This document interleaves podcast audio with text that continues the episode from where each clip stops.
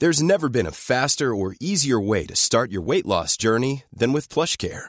PlushCare accepts most insurance plans and gives you online access to board-certified physicians who can prescribe FDA-approved weight loss medications like Wigovi and Zepbound for those who qualify. Take charge of your health and speak with a board-certified physician about a weight loss plan that's right for you. Get started today at plushcare.com slash weight loss. That's plushcare.com slash weight loss. plushcare.com slash weight loss.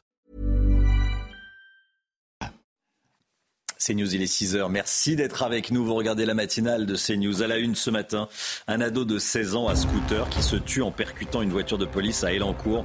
Dans les Yvelines, il fuyait un contrôle et roulait sans casque. Il était connu de la police. Nos informations dans un instant.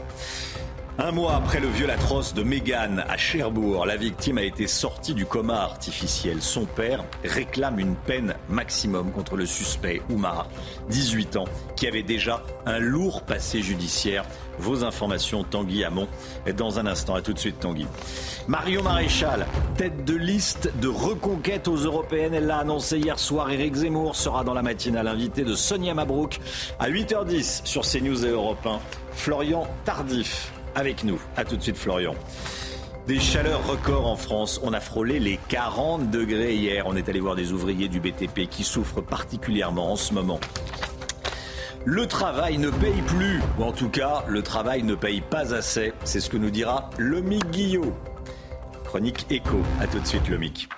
Un adolescent meurt dans un accident de scooter après un refus d'obtempérer. Ce jeune homme de 16 ans, déjà connu de la justice pour port d'armes, a refusé de se soumettre à un contrôle hier soir à Elancourt dans les Yvelines. Chana. Et dans sa fuite, il a violemment percuté un véhicule de police qui, euh, selon nos informations, n'était pas impliqué dans la course-poursuite. Deux enquêtes ont été ouvertes, l'une pour refus d'obtempérer, l'autre pour homicide involontaire par conducteur confié à l'IGPN. Deux policiers ont été placés en garde à vue. Augustin Donadieu. L'accident s'est déroulé peu après 18h30 hier soir. Alors qu'un véhicule de police suit à distance un conducteur de scooter qui refuse d'obtempérer, ce dernier entre en collision avec un second véhicule de police à une intersection. Il s'agit d'un refus d'obtempérer suite à un rodéo moto. Donc mes collègues se sont rendus sur place. Euh, le jeune en scooter a pris la fuite à deux reprises et lors de sa fuite, il a percuté un deuxième véhicule de police euh, à une intersection. Le conducteur du deux roues, un adolescent de 16 ans, a été immédiatement transporté à l'hôpital, mais il a succombé à ses blessures. L'adolescent n'était pas casqué au moment de l'accident. Il était connu pour détention d'armes et harcèlement sur mineurs de 15 ans. Deux enquêtes ont été ouvertes, l'une pour refus d'obtempérer, la seconde confiée à l'IGPN pour homicide involontaire par conducteur. Les deux policiers ont été placés en garde à vue et entendus toute la soirée. En fin de journée, un escadron de gendarmerie mobile a été envoyé sur place à Elancourt pour prévenir d'éventuels débordements. Mégane, la jeune femme de 29 ans victime d'un viol barbare à Cherbourg cet été, a été sortie du coma artificiel. On l'a appris hier de la bouche de son père. En revanche, son état de santé reste évidemment euh, très fragile. Il lui faudra beaucoup de temps pour se remettre de tout ce qu'elle a subi, a dit le, père de Mégane. Après son agression d'une violence innommable le 4 août dernier, le pronostic vital de Mégane était euh, engagé. Quant à son agresseur présumé âgé euh, de 18 ans, il a été mis en examen et placé en détention provisoire. Toutes les, les informations de notre envoyé spécial sur place, Thibault Marcheteau.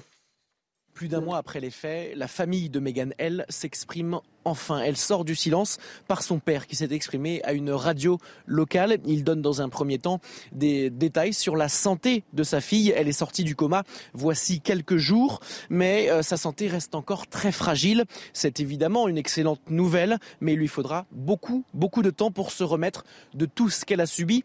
Dans un second temps, il est revenu sur l'élan de compassion et d'émotion ici à Cherbourg. Les nombreux messages de soutien que nous avons reçus nous ont aidés à traverser cette période très difficile. Concernant l'enquête, le principal suspect, Oumar N, a été placé en détention provisoire il y a maintenant plusieurs semaines. Alors je vous propose d'écouter le, père de Mégane. Il a lu son communiqué sur la radio libre, la radio locale qu'il a fondée. Écoutez.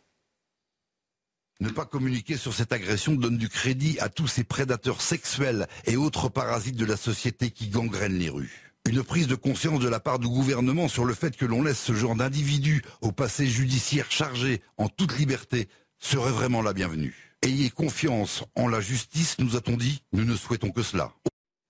Tanguy Hamon, vous avez pu échanger quelques messages avec le, père de Mégane. Hein oui, exactement. On a pu échanger avec lui et il nous a indiqué qu'il serait très vigilant sur le fait que ce prédateur ne s'en sorte pas facilement. Ce sont ses mots et qu'il souhaitait, au nom de sa fille, qu'il prenne le maximum. Ce sont là aussi ses mots. Alors, euh, du côté de l'enquête, ce que l'on sait aujourd'hui, c'est qu'un jeune homme de 18 ans, Oumar N, est suspecté de ces faits. Il a été arrêté une semaine après les faits et mis en examen pour viol accompagné de torture et actes de barbarie. Ce viol, on s'en souvient, avait causé des blessures extrêmement graves à la victime, avec l'utilisation notamment d'un manche à balai qui lui avait perforé plusieurs organes.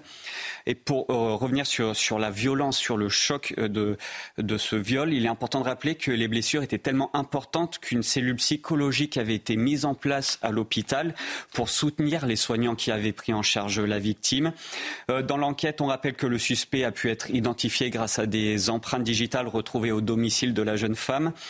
Il a été placé en garde à vue euh, après avoir été arrêté. Il avait reconnu les faits à ce moment-là. Il est actuellement en détention provisoire. Tanguy Hamon avec nous euh, ce matin. Merci beaucoup Tanguy. Voilà, euh, un mois après ce viol atroce, on y revient.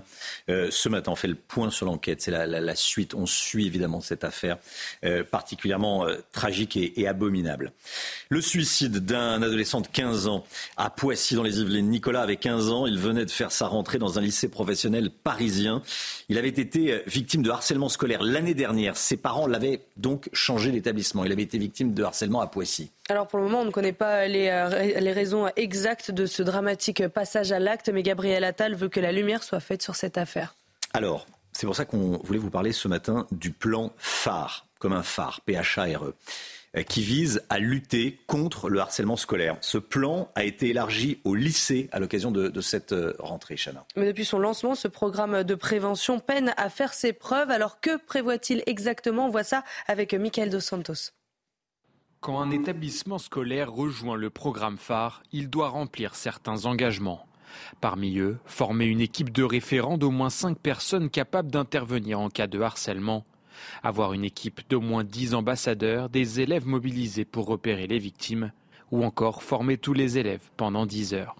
D'autres acteurs sont également mobilisés, c'est le cas des parents, les volontaires peuvent bénéficier d'un atelier de sensibilisation. Au-delà de l'école, le gouvernement a créé une plateforme en ligne pour collecter les signalements. Deux numéros gratuits ont également été mis à disposition des victimes et des témoins, le 30-20 pour le harcèlement scolaire, le 30-18 pour les autres formes comme le cyberharcèlement. Seul point noir, tous les établissements n'y ont pas encore souscrit. 40% des écoles primaires et 14% des collèges manquent encore à l'appel. Aujourd'hui, le programme phare mobilise 400 référents académiques et départementaux. Mario Maréchal sera à la tête de liste pour le parti Reconquête aux européennes de l'année prochaine, en juin prochain. Il l'a annoncé hier soir sur TF1. Florian Tardif, vous nous, dévoilez en, exclusivité ce matin le premier tract de campagne de Mario Maréchal. Oui, Romain, un tract et un message clair. Voter Reconquête, c'est voter pour réduire drastiquement l'immigration, pour stopper euh, l'immigration, comme il est écrit noir sur blanc, ou plutôt euh, bleu sur blanc. Mario Maréchal qui reprend donc, vous l'avez compris, l'un des thèmes phares de campagne d'Éric Zemmour durant euh, la présidentielle de 2022, la lutte contre ce qu'il appelle le grand remplacement qui menace toutes les nations européennes et notre civilisation. Voici ce qu'on peut lire par exemple sur ce premier tract de campagne que nous vous dévoilons en exclusivité. Alors pourquoi faire campagne en se concentrant, Romain, uniquement sur la lutte contre l'immigration? Tout simplement parce que les candidats à droite seront euh, nombreux et cela, les équipes de reconquête en ont conscience et qu'il faut donc un marqueur fort pour peser euh, dans cette campagne. Un cadre du parti m'expliquait d'ailleurs hier soir vouloir faire de cette élection un référendum sur l'immigration. Reste à savoir si cette stratégie euh, sera payante ou non. Romain, ce qui est sûr, c'est que contrairement à l'élection euh, présidentielle, les élections européennes sont propices au vote de conviction. Merci beaucoup Florian Tardif. Éric Zemmour qui sera donc l'invité de Sonia Mabrouk ce matin dans la grande interview à 8h10 sur CNews et sur Europe 1. Ça ne vous aura pas échappé, il fait très très chaud en France et ça devrait durer au moins jusqu'à la fin du week-end. Pour euh, la majorité des gens, c'est un inconfort, pour d'autres, c'est vraiment euh, un vrai vrai souci, conditions particulièrement difficiles euh, pour ceux qui travaillent en extérieur notamment, Chana. Hein. Oui, c'est le cas pour les ouvriers du BTP dans le centre-ville de Tours où il fera autour de 37 degrés aujourd'hui. Ils essayent donc de s'adapter. Augustin Donadieu. Des températures jusqu'à 40 degrés à l'ombre. Certains habitants de Tours se réfugient sur les bords de Loire, mais d'autres n'ont pas le choix. Pour ces employés du BTP, difficile de travailler dans ces conditions. La réflexion des enrobés, des murs et tout ça, euh, euh, le fait d'être au soleil toute la journée et sans courant d'air, donc euh, oui, ça contribue énormément au travail. Alors chaque jour, les ouvriers tentent de se rafraîchir comme ils le peuvent et ils adaptent leurs horaires autant que possible. On s'adapte, on essaye d'aller au, plus frais possible, on essaye de faire les enrobés plutôt le matin, on essaye de faire bah, les, travaux les plus durs le plus tôt dans la fraîcheur. Et comme si la chaleur ne suffisait pas, les départements du Loir-et-Cher, de l'Indre et d'Indre-et-Loire étaient hier en alerte pollution aux particules fines dues à des remontées de poussière saharienne. Les températures aujourd'hui à Tours devraient être légèrement plus clémentes. Il est attendu 33 degrés au plus chaud de la journée. Voilà, bon courage à vous si vous travaillez en, extérieur. Euh, grosse température, grosse chaleur jusqu'à la fin de la semaine, hein, Alexandra. Euh, au moins jusqu'à dimanche, mm. voire même jusqu'à lundi. Après, changement de temps avec le retour des orages et de températures beaucoup plus respirables. Mais c'est vrai que la vague de chaleur persiste et signe. Ça dure mm. particulièrement longtemps. Hein. Ça a commencé lundi et ça va se poursuivre au moins euh, jusqu'à lundi, dimanche à l'ouest et puis globalement lundi après-midi. On vous en parlait hier. Des objets ayant appartenu à Freddie Mercury ont été vendus aux enchères hier. Et notamment le piano du chanteur de Queen qui a été vendu pour 2 millions d'euros hier à Londres. Autre pièce majeure, le manuscrit de Bohemian Rhapsody a été cédé pour 1 million 600 000 euros. La couronne et la cape portées pendant la tournée mythique de 1986, le Magic Tour, ont aussi été vendus pour environ 10 fois leur estimation. Le piano à 2 millions d'euros. Ceci dit, oui, bon, c'est mythique. Ah bah, hein. ça ne me paraît pas... Ça vous paraît pas énorme Non, non, non, ça reste. Vous en mettrez trois Exceptionnel, oui. Je n'ai pas les moyens d'en acheter un seul, mais bon. la couronne n'est pas trop mal non plus. Hein. Et la couronne est pas mal. Est pas mal. Allez, le sport tout de suite. Retrouvez votre programme de choix avec Autosphère, premier distributeur automobile en France. Le sport avec Emmanuel Macron chez nos confrères de l'équipe aujourd'hui, le président de la République qui s'est exprimé notamment sur le cas Bastien Chalureau qui secoue l'équipe de France de rugby. Faut-il arrêter de le sélectionner s'il est à nouveau euh, condamné en appel pour violence raciste? Je cite, s'il y a des condamnations sur des faits graves établis qui touchent la cohésion de la nation, oui, ça serait préférable, répond Emmanuel Macron. Sur les Jeux Olympiques, il affirme qu'évidemment, il ne peut y avoir le drapeau russe aux Jeux euh, de Paris, mais le débat sur la présence euh, d'athlètes russes sous bannière neutre doit, selon lui, être tranché par le comité, le comité international olympique. Jour de match pour l'équipe de France de foot. Les Bleus affrontent l'Irlande ce soir au Parc des Princes. Oui, pour les éliminatoires de l'Euro 2024. Le sélectionneur Didier Deschamps est évidemment euh, concentré sur la rencontre, mais a tout de même un petit mot pour ses collègues rugbyman qui joueront euh, dès demain pour lancer la Coupe du Monde. Écoutez. C'est le lancement de la Coupe du Monde qui est en France avec la cérémonie d'ouverture. Ça va être un, un grand moment et j'espère que tout se passera bien pour, euh, pour eux. Peut-être que ce soir, ils nous regarderont s'ils ont, enfin demain soir, pardon, ils nous regarderont s'ils ont un, petit moment, mais il y a toujours cette euh, solidarité entre euh, les différents sports, les différents athlètes qui est, qui est appréciable.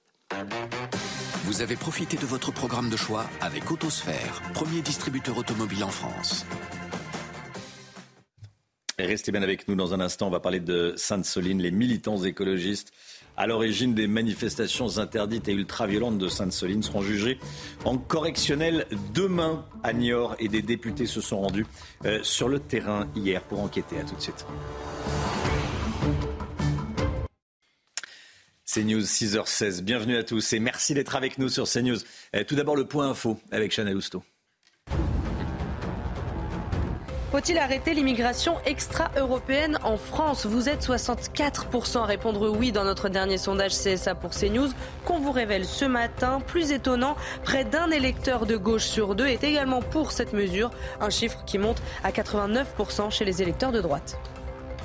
Les opérateurs du SAMU appellent à se rassembler devant le ministère de la Santé. Les trois quarts seront en grève aujourd'hui sur l'ensemble du territoire. Ils réclament notamment une revalorisation salariale. Ils dénoncent une sursollicitation du 15 avec trop de demandes et pas assez de moyens. Et puis pas de spectacle de Dieudonné au Zénith de Paris. Le préfet de police Laurent Nunez a décidé d'interdire le spectacle de l'humoriste controversé programmé euh, jeudi prochain. Une décision prise à cause, je cite, des risques de troubles graves à l'ordre public au regard de ses propos antisémites. Le préfet évoque notamment des atteintes à la dignité humaine dans le contenu du spectacle. On va parler de Sainte-Soline à présent. Les militants écologistes violents seront jugés en correctionnel demain à Niort.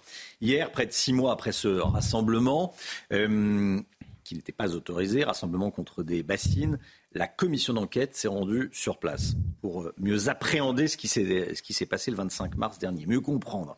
Huit députés ont rencontré des membres des forces de l'ordre présents euh, ce jour-là. Ils ont rencontré également des, agriculteurs. Reportage CNews de Michael Chailloux. Regardez. La commission parlementaire arrive à la préfecture de Niort, mais quelques membres n'ont pas fait ce déplacement très politique, au grand regret de certains députés. La NUPES n'est pas représentée.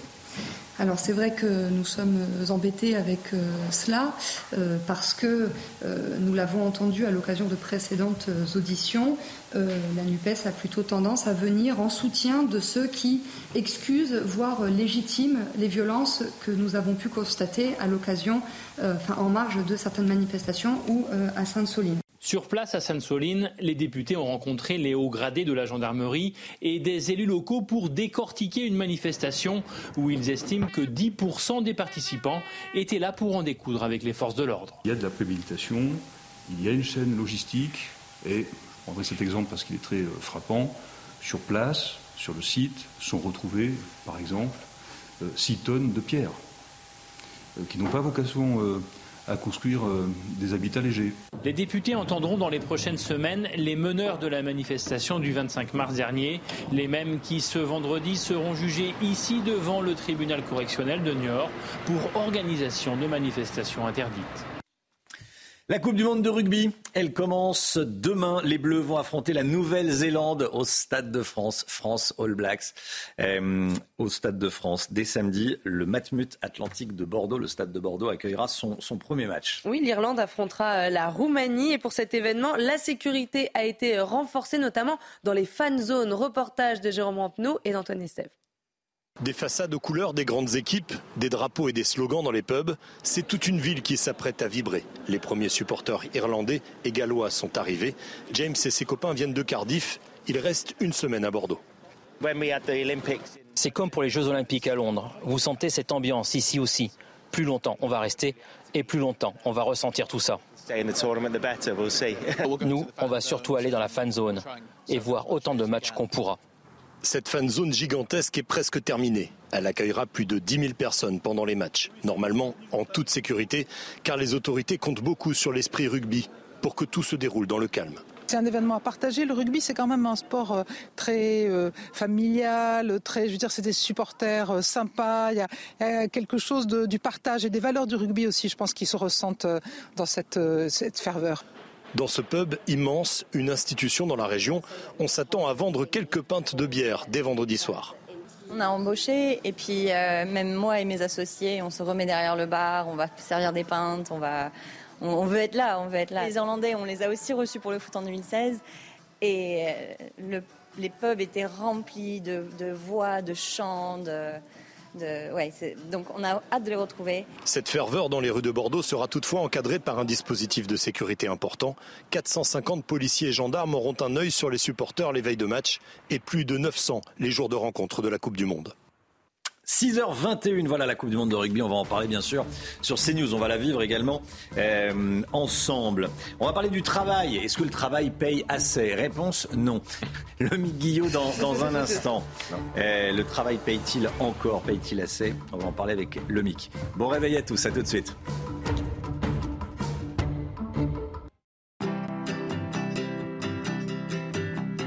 Votre programme avec Lesia, assureur d'intérêt général.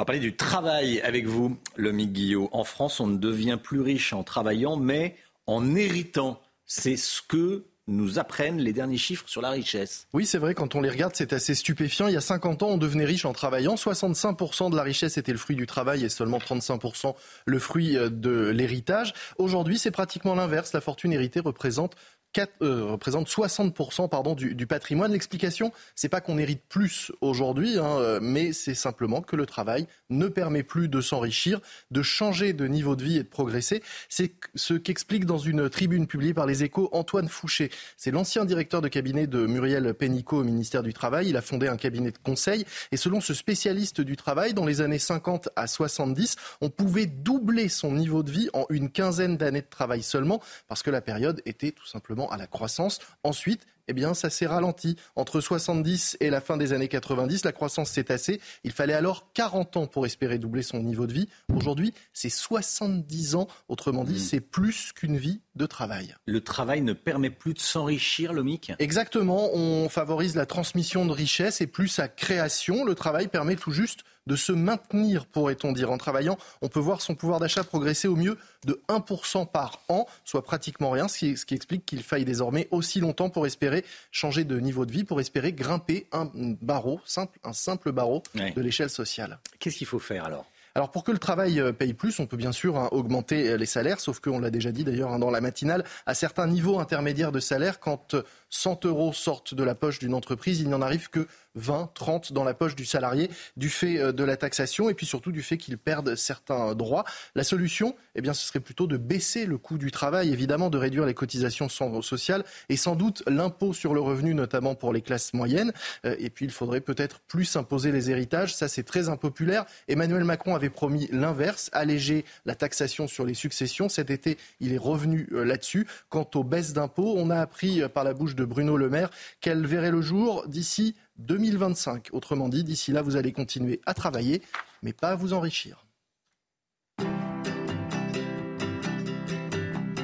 C'était votre programme avec Lesia, assureur d'intérêt général. Allez, le temps tout de suite, Alexandra Blanc. C'est l'heure de vous plonger dans la météo avec Mondial Piscine. Mondial Piscine, la passion de réaliser vos rêves.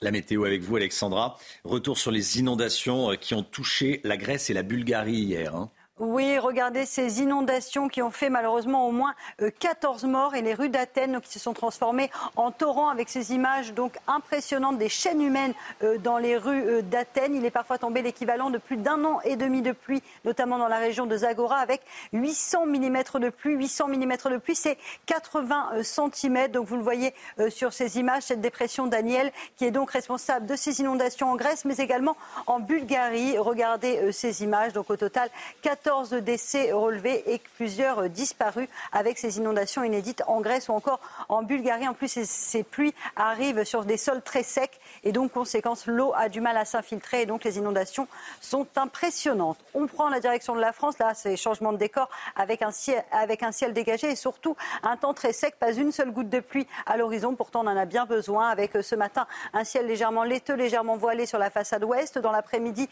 peu ou pas d'évolution. Toujours du grand beau temps au nord comme au sud. Un ciel un petit peu plus laiteux, un petit peu plus voilé attendu euh, sur la pointe bretonne. Et puis vous aurez également quelques cumulus au pied des Pyrénées. Oui, ces nuages, mais qui n'altèrent pas forcément la sensation de beau temps. Les températures déjà très élevées hein, sur la pointe bretonne, déjà 22, 23 euh, degrés pour la pointe du Finistère. Température très douce également à Bordeaux ou encore à Nice. Et puis dans l'après-midi, la chaleur se maintient. Température excessivement élevée euh, pour la saison, plus 10-12 degrés par rapport au normal, avec en moyenne 35-36 degrés entre Orléans et Bourges, 34 degrés à Paris, 35 degrés à Bordeaux et en moyenne 35 degrés à Lyon. Températures qui vont rester élevées au moins jusqu'à lundi.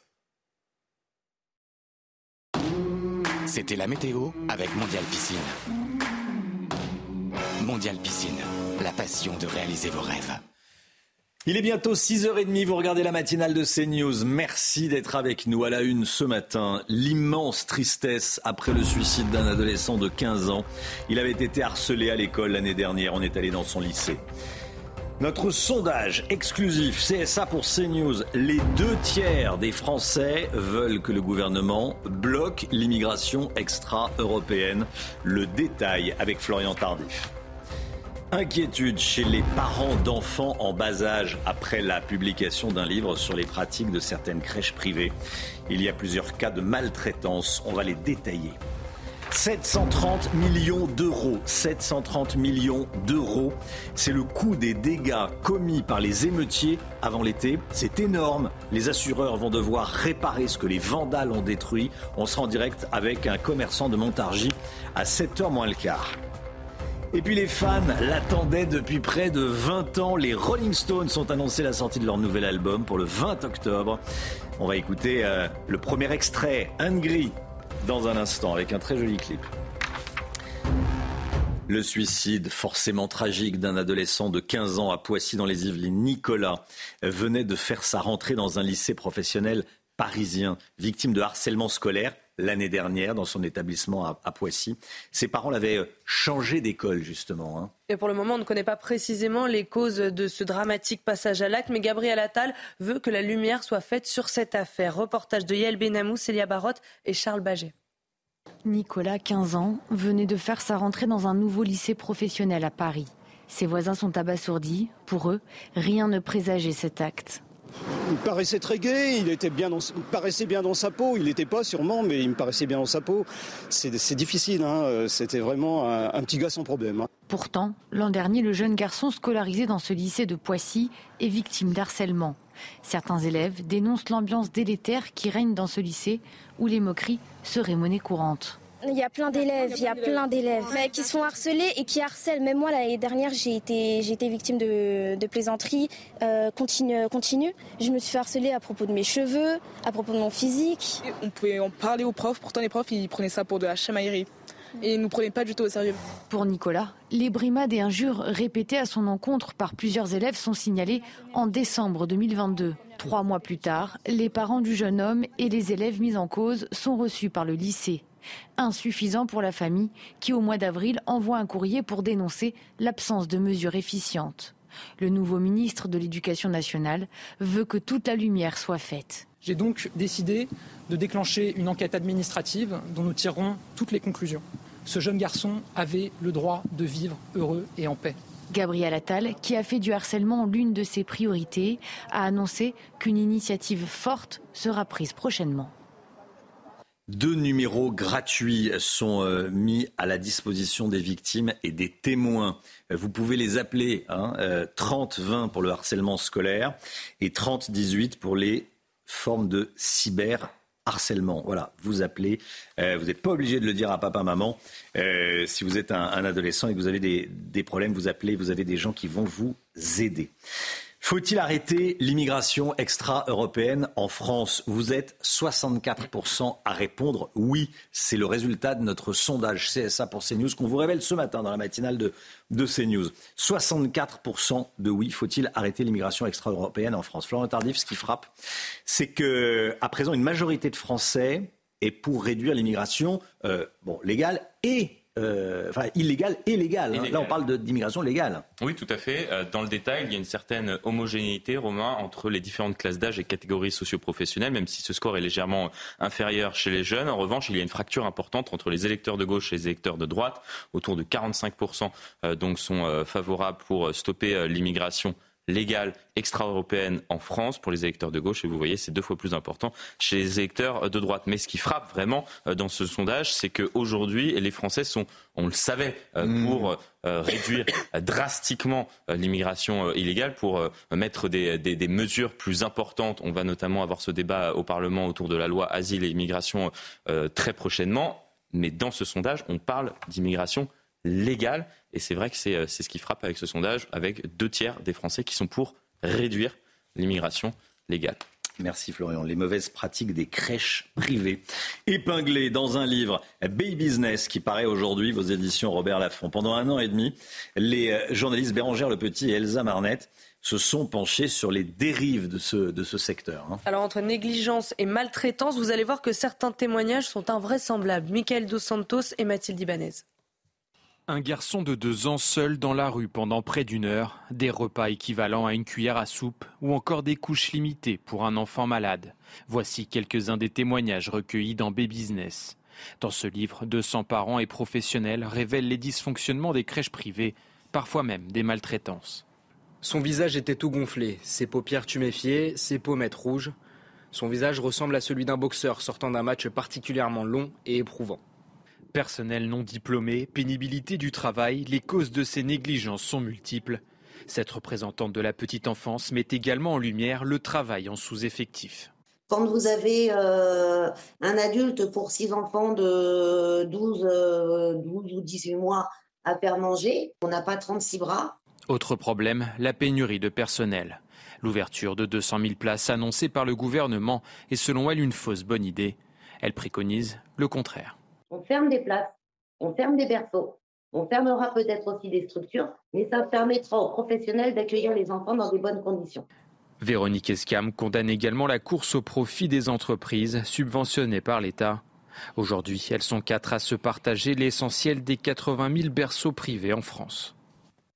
Des brûlures chez les enfants à cause de désinfectants. L'Agence nationale de sécurité sanitaire alerte sur une mauvaise utilisation de ces produits à l'école entre 2017 et 2022. Voilà, et sur cette période, leur usage sur des toilettes ou du mobilier a engendré une centaine d'atteintes cutanées hein, chez les enfants de maternelle.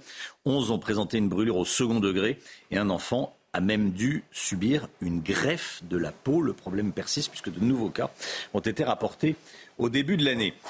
Des victimes des effondrements de la rue de Tivoli à Marseille, on s'en souvient tous, dénoncent le pillage des décombres. Ils étaient stockés sur un terrain vague sous scellé, mais récemment le gardiennage a été retiré. Il y a des voleurs qui n'ont pas hésité à voler les sinistrés. Oui, exactement. Ils sont venus, en fait, ils sont venus voler des objets qui euh, étaient restés dans les gravats. La mairie euh, de Marseille a présenté ses excuses mm. et reconnaît un dysfonctionnement, une réponse insuffisante pour les membres du collectif Tivoli déjà, c'est un préjudice qui est euh, irréparable parce que ce qui a été pris, on ne le récupérera pas. Donc, euh, les excuses sont bien entendu euh, inacceptables. mais quelque part, la mairie, au moins, ils nous ont appelés. La justice, on ne sait toujours pas ce qu'ils ont retrouvé. On ne sait toujours pas, finalement, qu'est-ce qu'ils ont récupéré et qui n'est pas utile pour l'enquête et qui pourrait, quelque part, restituer l'ensemble des victimes, familles endeuillées ou personnes, finalement, qui avaient toute leur vie dans ces appartements il y a des gens qui euh, arrivent à se regarder dans la glace après avoir volé des, objets appartenant à des sinistrés. Bon, c'est pour ça qu'on vous en parle ce matin. Allez, un peu plus souriant. Les Rolling Stones, de retour après 18 euh, ans sans album. Il va y avoir un nouvel album qui sortira le 20 octobre, composé de 12 titres, et on en connaît un. Oui, le premier, il est baptisé Angry, et il a été dévoilé hier. On regarde le clip. Très Stones.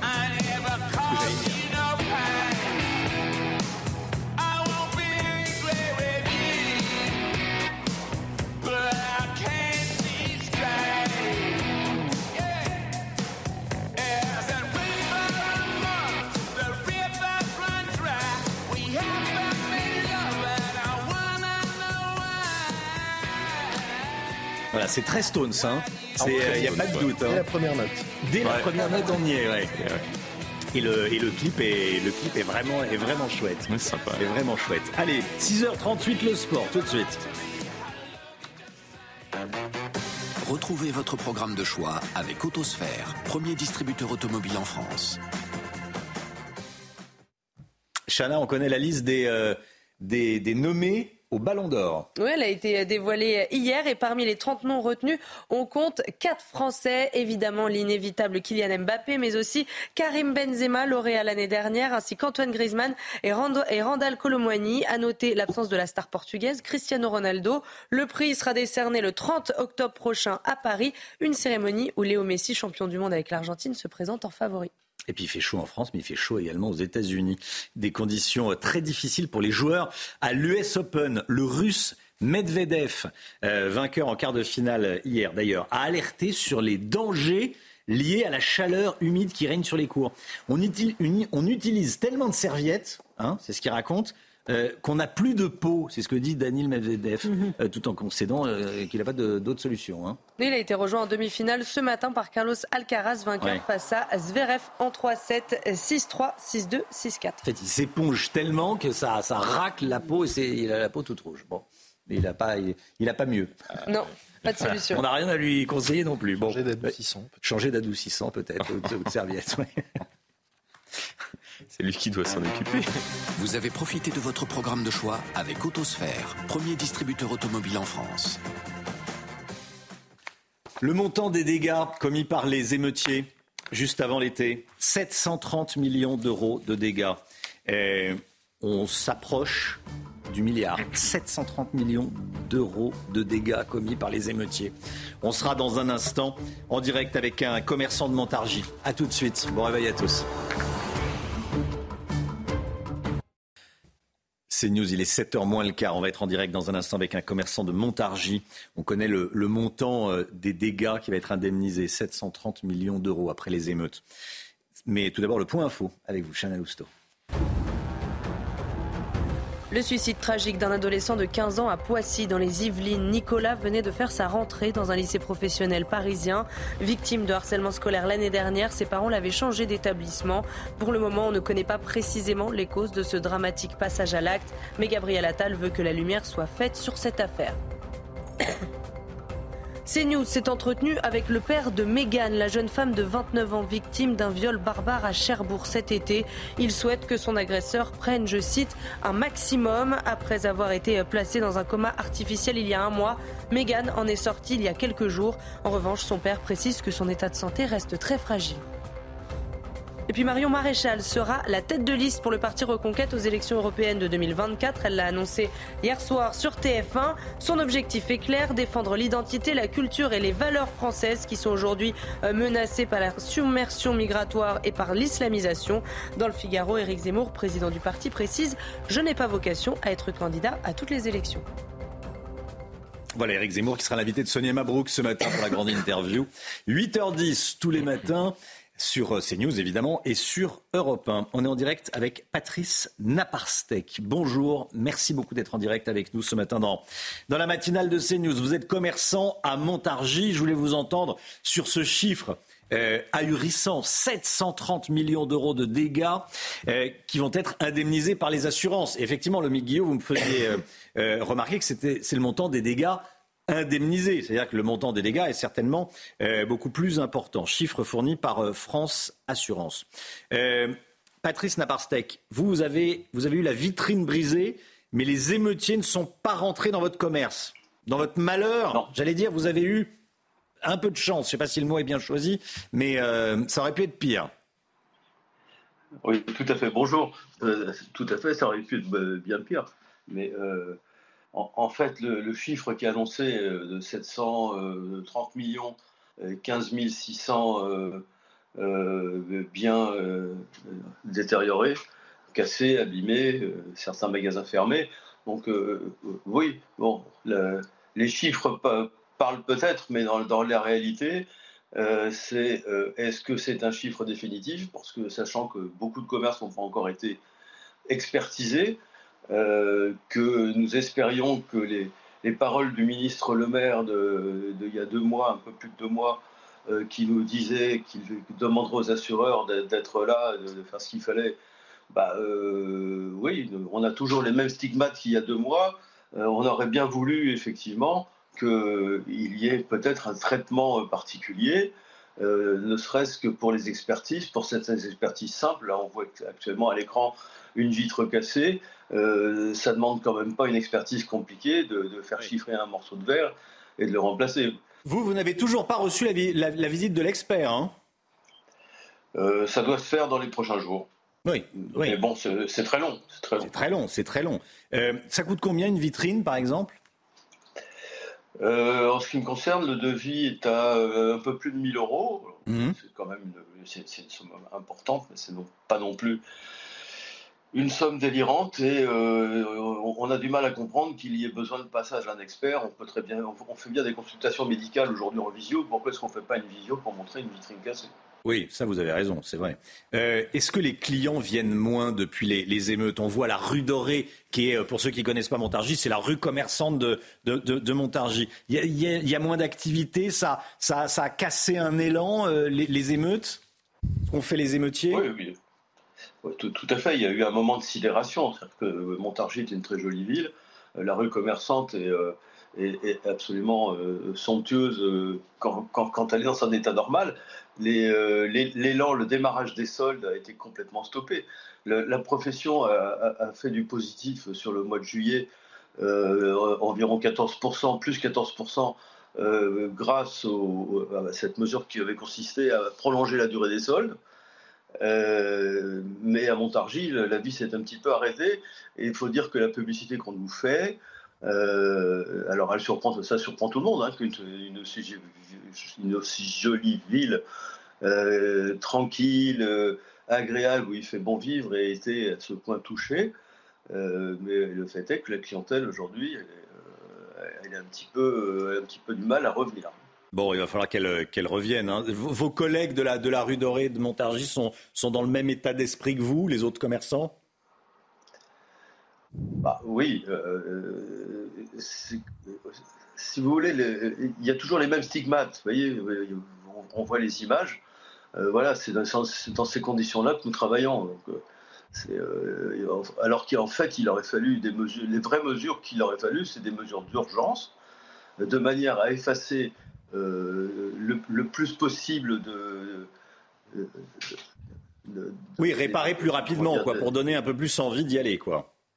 Ah, oui, oui, tout à fait. Hmm. On a envie de passer à autre chose. Là, tous les jours, lorsqu'on lorsqu'on est euh, dans la rue, bah, on, voit dans l'état où vous la voyez vous-même. Merci beaucoup, Patrice Naparstek. Merci d'avoir été en direct avec nous. Bon courage à vous. Voilà, et, euh, et les, téléspectateurs vont aller dans les, euh, dans les commerces, que ce soit à Montargis ou, ou ailleurs. Il faut aller chez vos, chez vos commerçants, voilà, quand, au moins les, les, les aider après ce qu'ont fait ces, ces, ces émeutiers.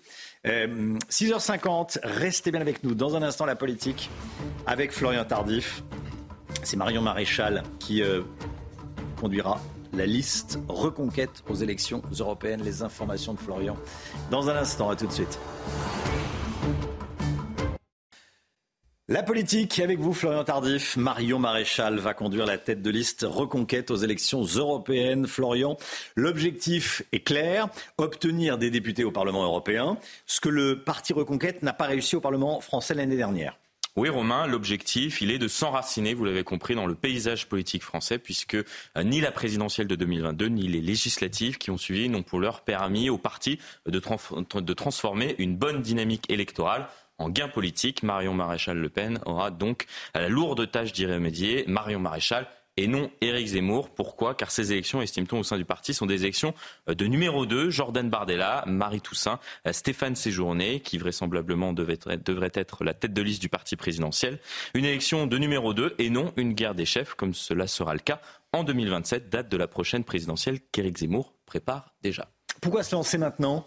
Pourquoi? Car lors de, d'une campagne comme cela, électorale, tout est une question de, dynamique, Romain. Reconquête étant un jeune parti politique, si Marion Maréchal veut réaliser un bon score pour les européennes, on imagine que c'est son objectif, il faut qu'elle prenne plus d'élan que certains adversaires, d'où le lancement de cette campagne à neuf mois euh, du scrutin, d'autant plus que certains à droite ont d'ores et déjà commencé à positionner leurs pions. Je parle par exemple de Jordan Bardella, tête de liste du Rassemblement national. Alors, il est vrai qu'ils sont quasiment sur la même ligne. Comment se démarquer?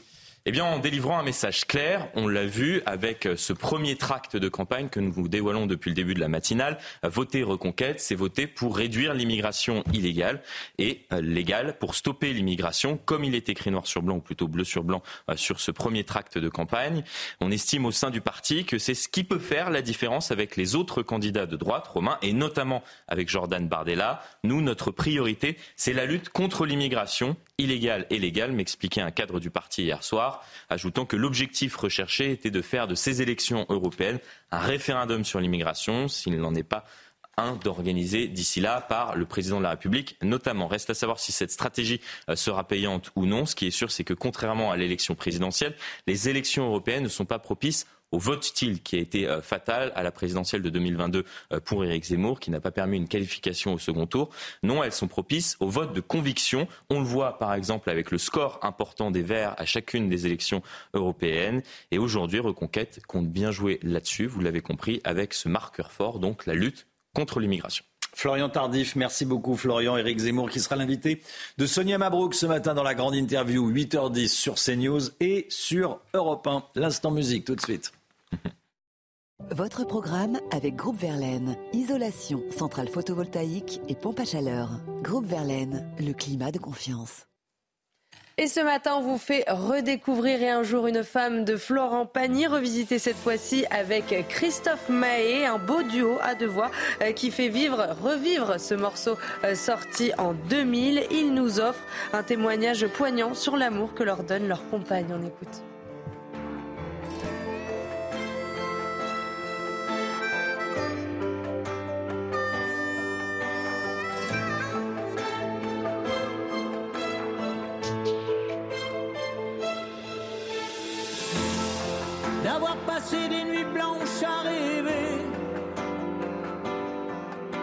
Les contes de fées vous laissent imaginer. D'avoir perdu son enfance dans la rue, des illusions déçues, passer inaperçues. d'être tombé plus bas que la poussière et à la terre entière en taire. Chaud l'été, froid l'hiver, c'était votre programme avec Groupe Verlaine. Isolation thermique par l'extérieur avec aide de l'État. Groupeverlaine.com. Le temps tout de suite avec Alexandra Blanc. C'est l'heure de vous plonger dans la météo avec Mondial Piscine. Mondial Piscine, la passion de réaliser vos rêves. Le temps avec vous, Alexandra.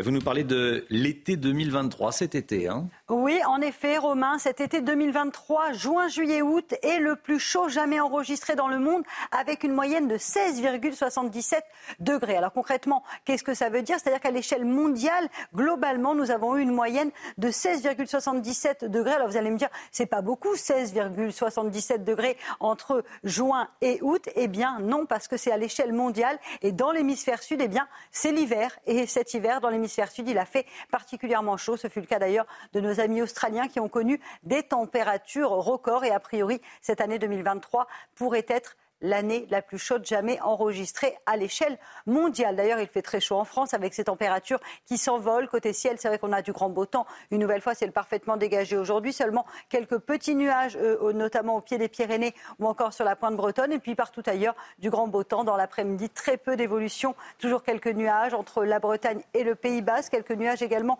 au pied des Pyrénées. Cumulus qui ne devrait pas altérer la sensation de beau temps. Partout ailleurs, sur 98% du territoire, ciel dégagé. Côté température, déjà de la grande douceur, 22-23 degrés actuellement pour la pointe bretonne, 20 degrés à Bordeaux ou encore 19 degrés du côté de Clermont-Ferrand. Et puis dans l'après-midi, les températures s'envolent, températures particulièrement élevées pour la saison, avec des températures en moyenne 12 à 13 degrés au-dessus des normales. Il fera chaud, notamment entre Orléans et Bourges, avec en moyenne 35 à 36 degrés aujourd'hui. Vous aurez 34 degrés à Paris, 35 à Bordeaux et en moyenne 34 degrés entre Rennes et Nantes. Chaleur qui va se poursuivre au moins jusqu'à dimanche, voire même jusqu'à lundi sur les régions du Nord, avec un très beau week-end en perspective, du beau temps, quelques orages dimanche et cette chaleur qui se maintient. C'était la météo avec Mondial Piscine. Mondial Piscine, la passion de réaliser vos rêves. CNews, il est 7h. Merci d'être avec nous. Vous regardez la matinale de CNews. À la une ce matin, un ado de 16 ans à scooter se tue en percutant une voiture de police. Ça s'est passé à Elancourt dans les Yvelines. Il fuyait un contrôle. Il roulait sans casque. Il était connu de la police. Nos informations dans un instant. Un mois après le viol atroce de Mégane à Cherbourg, la victime a été sortie du coma artificiel. Son père réclame une peine maximale contre le suspect, Oumar, 18 ans, qui avait déjà un lourd passé judiciaire. Thibault Marcheteau est sur place à Cherbourg et on est euh, avec Tanguy Hamon du service police-justice de CNews sur ce plateau. A tout de suite Tanguy. Un village privé d'Internet depuis deux mois. Véritable calvaire pour les 550 habitants de Miradou dans le Gers. On s'est rendu sur place. Une majorité d'offres d'emploi n'indique pas le niveau de salaire proposé, mais les choses pourraient bientôt changer. Alors que les entreprises peinent à, à recruter. On va faire le point avec vous, le Guillot. Et puis, est-on réellement en sécurité lorsque l'on se gare dans un parking souterrain? Des lieux qui sont souvent le, le où il y a des, des actes de vandalisme malgré la, la vidéosurveillance. On va en parler avec Pierre Chasseret ce matin. Un adolescent meurt dans un accident de scooter après un refus d'obtempérer. Ce jeune homme de 16 ans, déjà connu pour port d'armes, a refusé de se soumettre à un contrôle hier soir à Elancourt dans les Yvelines. Chana. Et dans sa fuite, il a violemment percuté un véhicule de police qui, selon nos informations, n'était pas impliqué euh, dans la course-poursuite. Deux enquêtes ont été ouvertes, l'une pour refus d'obtempérer, l'autre pour homicide involontaire euh, par conducteur confié à l'IGPN. Deux policiers ont été placés en garde à vue. Augustin Donadieu. L'accident s'est déroulé peu après 18h30 hier soir. Alors qu'un véhicule de police suit à distance un conducteur de scooter qui refuse d'obtempérer, ce dernier entre en collision avec un second véhicule de police à une intersection. Il s'agit d'un refus d'obtempérer suite à un rodéo moto. Donc mes collègues se sont rendus sur place. Euh, le jeune en scooter a pris la fuite à deux reprises et lors de sa fuite, il a percuté un deuxième véhicule de police euh, à une intersection. Le conducteur du deux roues, un adolescent de 16 ans, a été immédiatement transporté à l'hôpital, mais il a succombé à ses blessures. L'adolescent n'était pas casqué au moment de l'accident. Il était connu pour détention d'armes et harcèlement sur mineurs de 15 ans. Deux enquêtes ont été ouvertes, l'une pour refus d'obtempérer, la seconde confiée à l'IGPN pour homicide involontaire par conducteur. Les deux policiers ont été placés en garde à vue et entendus toute la soirée. En fin de journée, un escadron de gendarmerie mobile a été envoyé sur place à Elancourt pour prévenir d'éventuels débordements. Le suicide tragique d'un adolescent de 15 ans à Poissy dans les Yvelines. Nicolas venait de faire sa rentrée dans un lycée euh, professionnel parisien. Victime de harcèlement scolaire l'année dernière, ses parents l'avaient euh, changé d'établissement et pour le moment, on ne connaît pas précisément les causes de ce dramatique passage à l'acte. Voilà, mais Gabriel Attal veut que la lumière soit faite évidemment sur euh, cette affaire. Il a pris la parole hier. On rejoint tout de suite Augustin Donadieu devant le lycée Adrienne Bolland à Poissy. Bonjour Augustin. C'est ici que le jeune Nicolas a été harcelé l'année dernière. Une cellule psychologique a été ouverte dans, euh, ce lycée, dans cet établissement scolaire. Le choc fait place à la, consternation parmi les, élèves, Augustin. Hein. Oui, tout à fait. Les élèves veulent comprendre ce qu'il s'est euh, passé. Ils veulent euh, savoir pourquoi le personnel éducatif ne s'est pas saisi euh, de ce dossier dès le début, puisque selon les premières déclarations de la famille, effectivement, ce jeune homme de 15 ans subissait un harcèlement dans cet établissement scolaire situé juste derrière moi à Passy. Il était décrit par ses camarades comme étant calme, seul, qui ne cherchait pas les problèmes. Son père avait même déposé une main courante l'année dernière pour signaler ces faits de harcèlement durant la scolarité de ce jeune homme dans l'espoir que l'éducation nationale euh, fasse quelque chose. L'Académie de Versailles, elle, euh, se refuse à établir un lien entre le suicide de l'adolescent et le harcèlement qu'il a subi pour le moment. L'enquête ouverte devra d'ailleurs déterminer euh, ce lien-ci. Le jeune homme, comme vous l'avez dit, avait été changé d'établissement. Il avait fait sa rentrée dans un établissement au cœur de la capitale, mais malgré tout, cela n'a pas suffi. Il s'est donné la mort mardi dans sa chambre. Il s'est pendu avec la tête de son traversin. Merci beaucoup Augustin. Augustin Donadieu en direct avec nous depuis euh, Poissy. On sera avec euh, Nora Tirane-Fraisse, fondatrice de l'association Marion la main tendue. Euh, sa fille de, 13 ans s'est donné la mort également. elle viendra témoigner sur le, plateau de la, de la matinale. 7h30, soyez là si vous le pouvez. Les opérateurs du SAMU appellent à se rassembler devant le ministère de la Santé. Les trois quarts seront en grève aujourd'hui sur l'ensemble du territoire. Hein, Ils réclament notamment une revalorisation euh, salariale. Le coprésident de l'AFARM, l'Association française des assistants de, régulation euh, médicale, nous explique précisément les raisons de cette grève. Écoutez. Pas assez d'aide, pas assez de moyens et évidemment un épuisement puisqu'on demande euh, à faire le 15 maintenant pour accéder aux services d'urgence. Euh, donc forcément, ça, augmente nos, euh, chiffres en termes de, en termes d'appels. On a une sursollicitation des, des centres, centres 15 et euh, c'est difficile pour nous d'y faire face avec les effectifs actuels. On attend des actes, notamment la prime de pénibilité qu'on demande depuis quelques mois. Combien de temps vous réussiriez à vivre sans Internet, sans euh, Wi-Fi? Je vous pose la question chez vous. Tiens, réfléchissez-y, peut-être avec vos enfants sur le plateau. Chana, combien de temps? Ça peut vite être contraignant, euh, le moins possible. le moins possible. Alexandra, vous euh, ouais, ouais, Je dirais 2-3 heures. Ah, j'aurais dit beaucoup moins, moi. Ah, d'accord. Bon. c'est ce qui arrive en tout cas aux habitants de Miradou dans le Gers. Ça les fait pas rire du tout. Certains vivent sans téléphone et ou euh, Internet depuis le mois de juin, Chana. Hein. Et ça inquiète les personnes âgées qui craignent de ne pas pouvoir euh, appeler les secours en cas euh, notamment de problèmes de santé. Surtout qu'en 2020, c'est ce qui est arrivé à une dame qui avait été retrouvée morte à son domicile. Reportage signé Jean-Luc Thomas. Ça signifie que la malheureuse essaye depuis deux mois et demi de se connecter et qu'elle n'y arrive pas. Cette retraitée n'a plus de téléphone ni d'Internet depuis un violent orage le 20 juin dernier. Elle se bat tous les jours avec son fournisseur d'accès. Quand j'ai su que mon voisin, à 150 mètres, avait une réparation et qu'il avait récupéré la connexion alors qu'il est chez SFR, j'avoue que j'ai quand même pris la chose relativement mal et immédiatement j'ai téléphoné chez, euh, chez Orange. Les villageois se disent abandonnés, sinistrés du numérique. Un sentiment de, pas seulement de solitude mais surtout d'isolement l'isolement des, gens où, quand on rentre chez soi, avoir quelqu'un qui parlait, ou bien voilà, ben, on n'a plus rien, plus rien, plus rien. Le maire a lui aussi du mal à se faire entendre par l'opérateur historique. La dame, elle habite jusqu'à côté, hein, ça fait euh, deux mois et demi qu'on n'a rien. Quoi.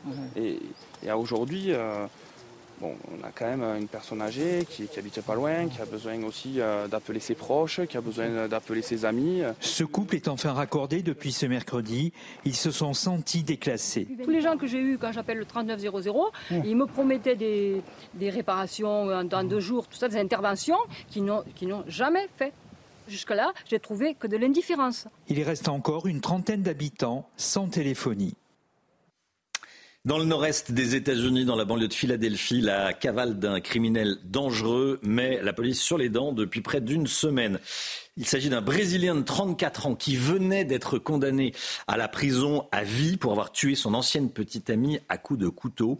Il a réussi à s'évader. Regardez ces images. C'est le monsieur avec le t-shirt blanc dans le fond euh, de l'image. Il va monter comme une, je veux dire, comme une araignée. Hein. Oui, il va escalader le mur. Regardez, on va le voir escalader le mur et passer ensuite sur le toit de la prison pour s'évader. Alors des centaines de policiers aidés d'hélicoptères et de drones sont mobilisés. Des mmh. écoles ont également été fermées par mesure de sécurité et des récompenses de 20 000 dollars ont été promises pour aider à localiser ce fugitif. La Brésilienne de 34 ans condamnée pour avoir tué sa son ancienne petite amie à, coup de couteau, il s'est évadé. Euh, le sport tout de suite avec Emmanuel Macron euh, qui parle euh, de l'affaire Bastien Chalureau, qui parle également des drapeaux russes au JO.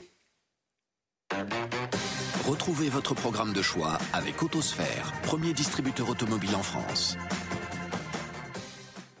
Emmanuel Macron, Macron dans l'équipe ce matin, euh, deux déclarations importantes sur euh, donc le cas Bastien Chalureau et sur euh, les JO. Est-ce qu'il y aura ou pas des drapeaux russes au, JO en France. Alors d'abord sur le cas Bastien Chalureau qui secoue donc l'équipe de France de rugby. Faut-il arrêter de le sélectionner s'il est à nouveau euh, condamné en appel pour violence raciste? S'il y a des condamnations sur des faits graves établis qui touchent la cohésion de la nation, oui, ce serait euh, préférable, répond Emmanuel Macron. Et puis sur les Jeux olympiques maintenant, il affirme qu'évidemment il ne peut y avoir euh, le drapeau russe aux Jeux de Paris, mais le débat sur la présence d'athlètes russes sous bannière neutre doit, selon lui, être tranché par le Comité international olympique. Vous avez profité de votre programme de choix avec Autosphère, premier distributeur automobile en France. Restez bien avec nous. Je voulais qu'on revienne ce matin longuement sur euh, ce qui s'est passé cet été à Cherbourg, le 4 août dernier, le viol dans des conditions particulièrement abominables de euh, Mégane.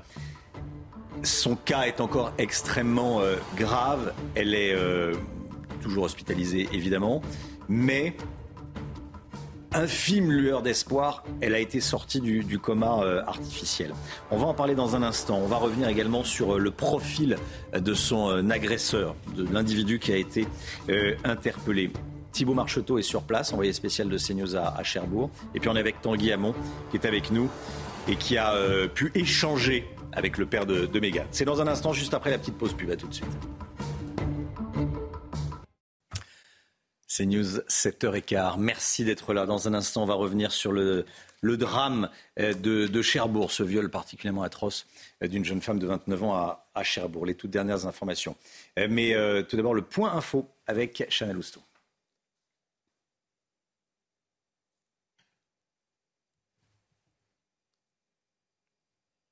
Alors, normalement, il y a un petit jingle euh, qui part pour annoncer le flash de Chana. Est-ce qu'il y a un, petit flash ou pas? Oui, c'est bon, ça part. Allez, go. Faut-il arrêter l'immigration extra-européenne en France? Vous êtes 64% répondre oui dans notre dernier sondage CSA pour CNews qu'on vous révèle ce matin. Plus étonnant, près d'un électeur de gauche sur deux est également pour cette mesure, un chiffre qui monte à 89% chez les électeurs de droite. Les opérateurs du SAMU appellent à se rassembler devant le ministère de la Santé. Les trois quarts seront en grève aujourd'hui sur l'ensemble du territoire. Ils réclament notamment une revalorisation salariale. Ils dénoncent une sursollicitation du 15 avec trop de demandes et pas assez de moyens. Et puis pas de spectacle de Dieudonné au Zénith de Paris. Le préfet de police Laurent Nunez a décidé euh, d'interdire le spectacle de l'humoriste controversé, programmé jeudi prochain. Une décision prise à cause des risques de troubles graves à l'ordre public au regard de ses propos antisémites. Le préfet évoque notamment des atteintes à la dignité humaine dans le contenu du spectacle. Je voulais qu'on revienne longuement ce matin sur euh, le viol particulièrement atroce le 4 août dernier d'une jeune femme, Mégane, de, 29 ans. Le suspect de cet acte s'appelle Oumar. Il n'a que 18 ans. Ce délinquant a été arrêté. On va y revenir. Et on en parlait dès hier matin dans la matinale et quelques heures après, le père de la victime a pris la parole. Il a annoncé notamment que sa fille avait été sortie du coma artificiel. Tanguy Hamon est avec nous, service police-justice de, de CNews. On va tout d'abord aller sur place à Cherbourg, retrouver notre envoyé spécial Thibault Marcheteau. Plus d'un mois après les faits, la famille de Megan L s'exprime enfin. Elle sort du silence par son père qui s'est exprimé à une radio locale. Il donne dans un premier temps des détails sur la santé de sa fille. Elle est sortie du coma voici quelques jours, mais euh, sa santé reste encore très fragile. C'est évidemment une excellente nouvelle, mais il lui faudra beaucoup, beaucoup de temps pour se remettre de tout ce qu'elle a subi. Dans un second temps, il est revenu sur l'élan de compassion et d'émotion ici à Cherbourg. Les nombreux messages de soutien que nous avons reçus nous ont aidés à traverser cette période très difficile. Concernant l'enquête, le principal suspect, Oumar N, a été placé en détention provisoire il y a maintenant plusieurs semaines. Le père de Meghan, qui a donc pris la, parole, il dit qu'il faut médiatiser ces actes atroces pour empêcher que des monstres se promènent en, liberté en France. Il a lu un, un communiqué. Écoutez cet extrait.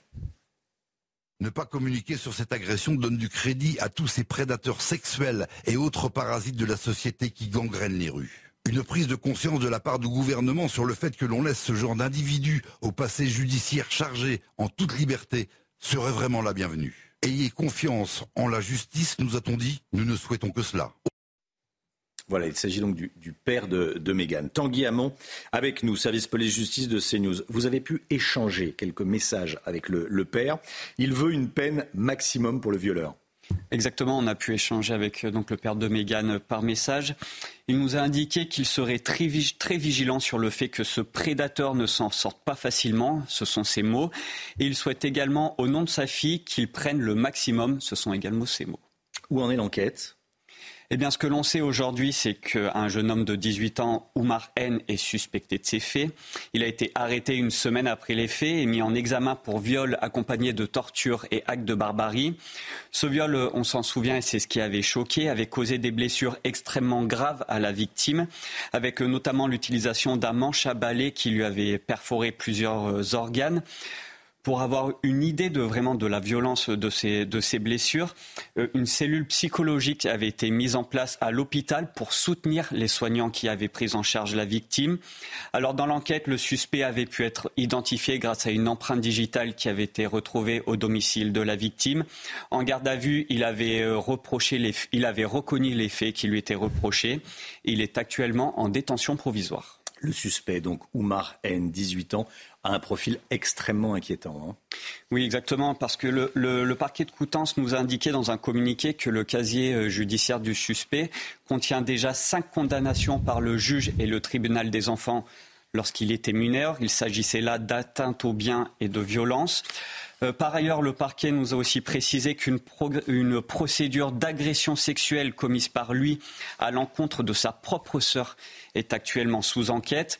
Il n'est évidemment pas possible, alors nous parlons de dire si ces faits ont eu lieu ou non. Et enfin, toujours sur le profil de ce suspect, on peut citer aussi une enquête très intéressante qu'avait publiée euh, Le Figaro, où le suspect est décrit comme extrêmement violent envers sa mère et il terrorisait les voisins par des propos déplacés envers les femmes et par des menaces. Tanguy Hamon, service police-justice de, CNews. Merci euh, Tanguy pour euh, toutes ces informations. Et Thibault Marcheteau est l'envoyé spécial de, CNews à, Cherbourg. On va le retrouver ce matin et puis tout au long, de la journée sur, sur CNews. L'économie à présent, il va y avoir du nouveau sur les offres d'emploi. On en parle avec Lomi Guillot. Votre programme avec Clésia, assureur d'intérêt général. Une directive européenne va rendre obligatoire l'affichage du salaire proposé dans les, euh, sur les petites annonces euh, d'ici trois ans. Hein. Ça veut dire que pour l'instant, ce n'est pas le cas, Lomique. Exactement, Romain. Moins d'une offre sur deux, aujourd'hui, moins d'une offre sur deux, 49,5% exactement, indique le salaire ou une fourchette de, salaire. Alors, c'est malgré tout un, chiffre qui progresse. Hein. C'était moins d'un tiers en 2019. Mais il faut dire qu'entre-temps, le chômage a, reculé, que les entreprises ont de plus en plus de mal à recruter et à attirer euh, les candidats. Or, pour les candidats, avoir une idée du salaire proposé est un élément important, voire essentiel avant de postuler. Un sondage qui vient tout juste d'être publié montre que le fait d'afficher le salaire sur une offre d'emploi donne une bonne image de l'entreprise à 70% des candidats. Mais surtout, on apprend que 30% des candidats ne postulent pas si le salaire n'est pas clairement indiqué sur l'annonce. Mais vous le disiez, les choses pourraient changer. Alors, justement, quelles vont être les nouvelles obligations pour les entreprises Eh bien, elles sont fixées par une directive européenne du 17 mai dernier qui va devoir être transposée dans le droit français. Ça va donc prendre un peu de temps, trois ans environ, pour euh, les entreprises de plus de 100 salariés. Cette directive impose la communication des rémunérations avant l'embauche, en clair, avant de postuler quelque part. Vous aurez le droit de demander le salaire ou une fourchette de salaire et il devra être, si possible, indiqué euh, dans l'annonce. Le tout étant évidemment aussi euh, pour euh, favoriser l'égalité salariale entre les hommes et les femmes et réduire les écarts qui existent aujourd'hui encore dans de nombreuses entreprises. Euh, cette transparence, le MIC, selon vous, c'est une bonne ou une mauvaise chose? Qu'est-ce que vous en pensez? Eh bien, c'est une bonne chose si ça permet de réduire ces inégalités salariales, mais ça peut aussi être un problème dans certaines entreprises, car il y a un autre point dans cette directive euh, dont on a peu parlé, c'est la possibilité pour tout salarié déjà en poste de demander par écrit à son employeur des éléments sur le, le niveau de rémunération par rapport à celui de ses collègues. En clair, on va pouvoir demander demain le salaire de ses collègues et là, ça risque de coincer dans certaines entreprises.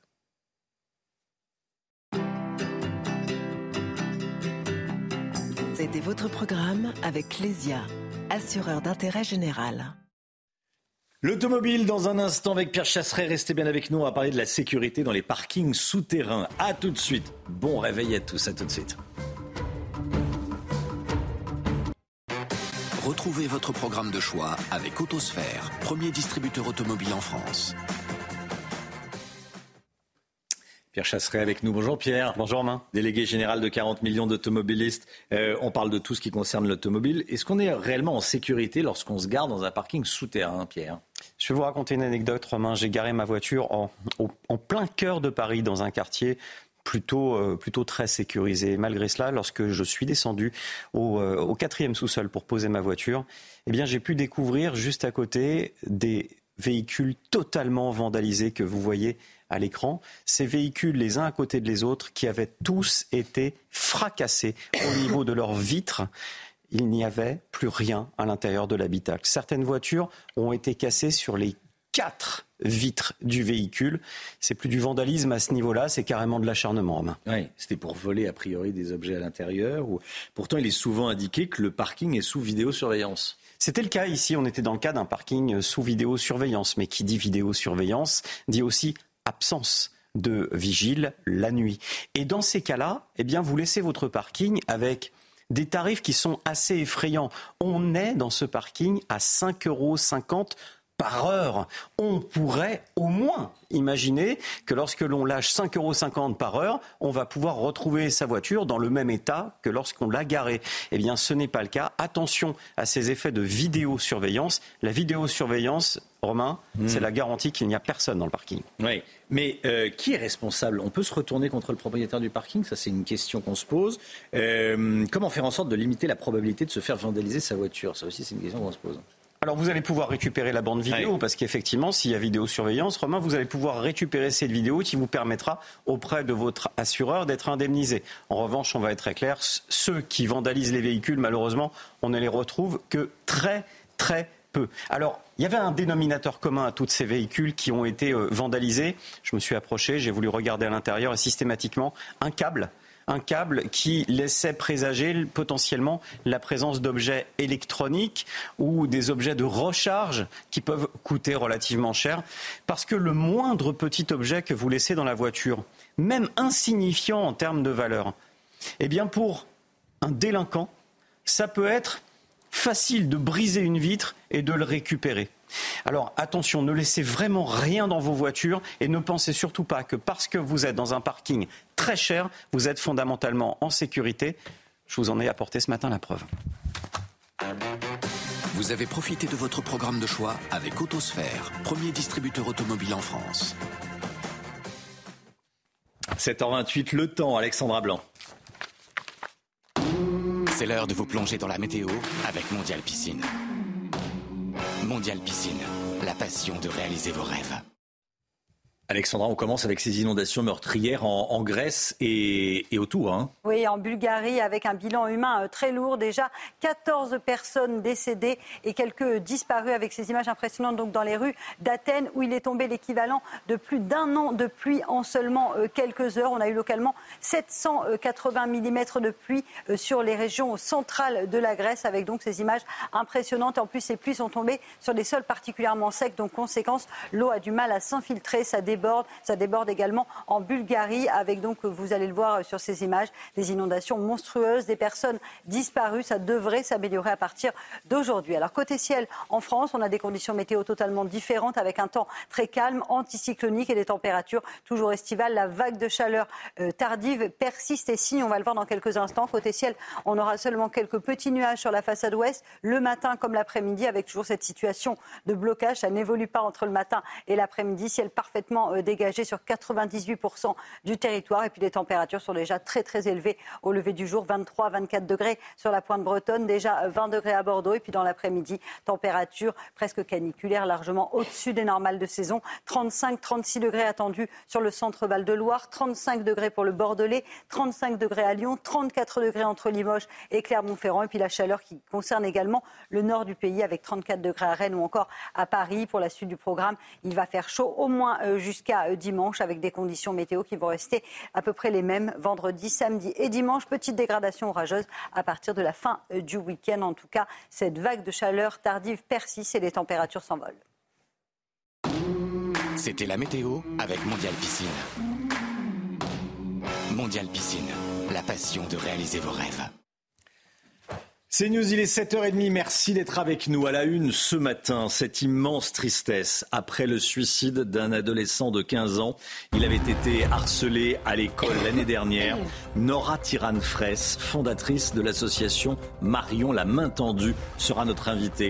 A tout de suite, Nora Tiran-Fraisse. Merci d'être là.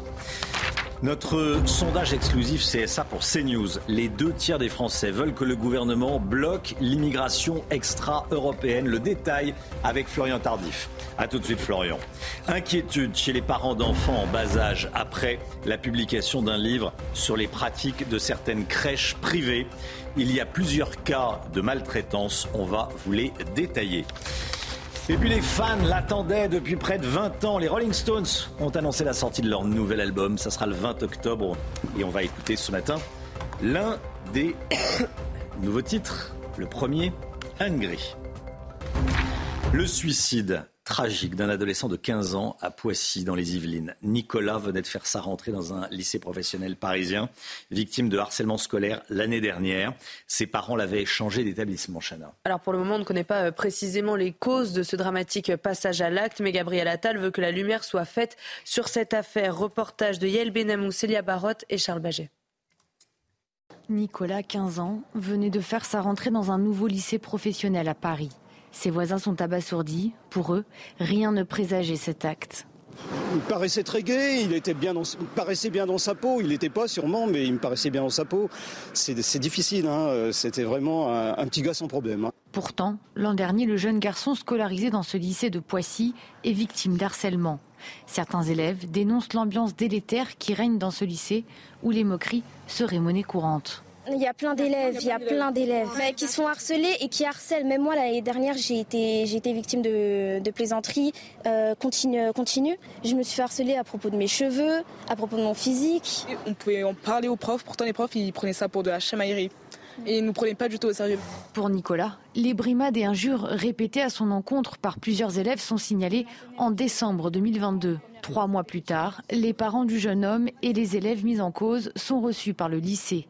Insuffisant pour la famille qui, au mois d'avril, envoie un courrier pour dénoncer l'absence de mesures efficientes.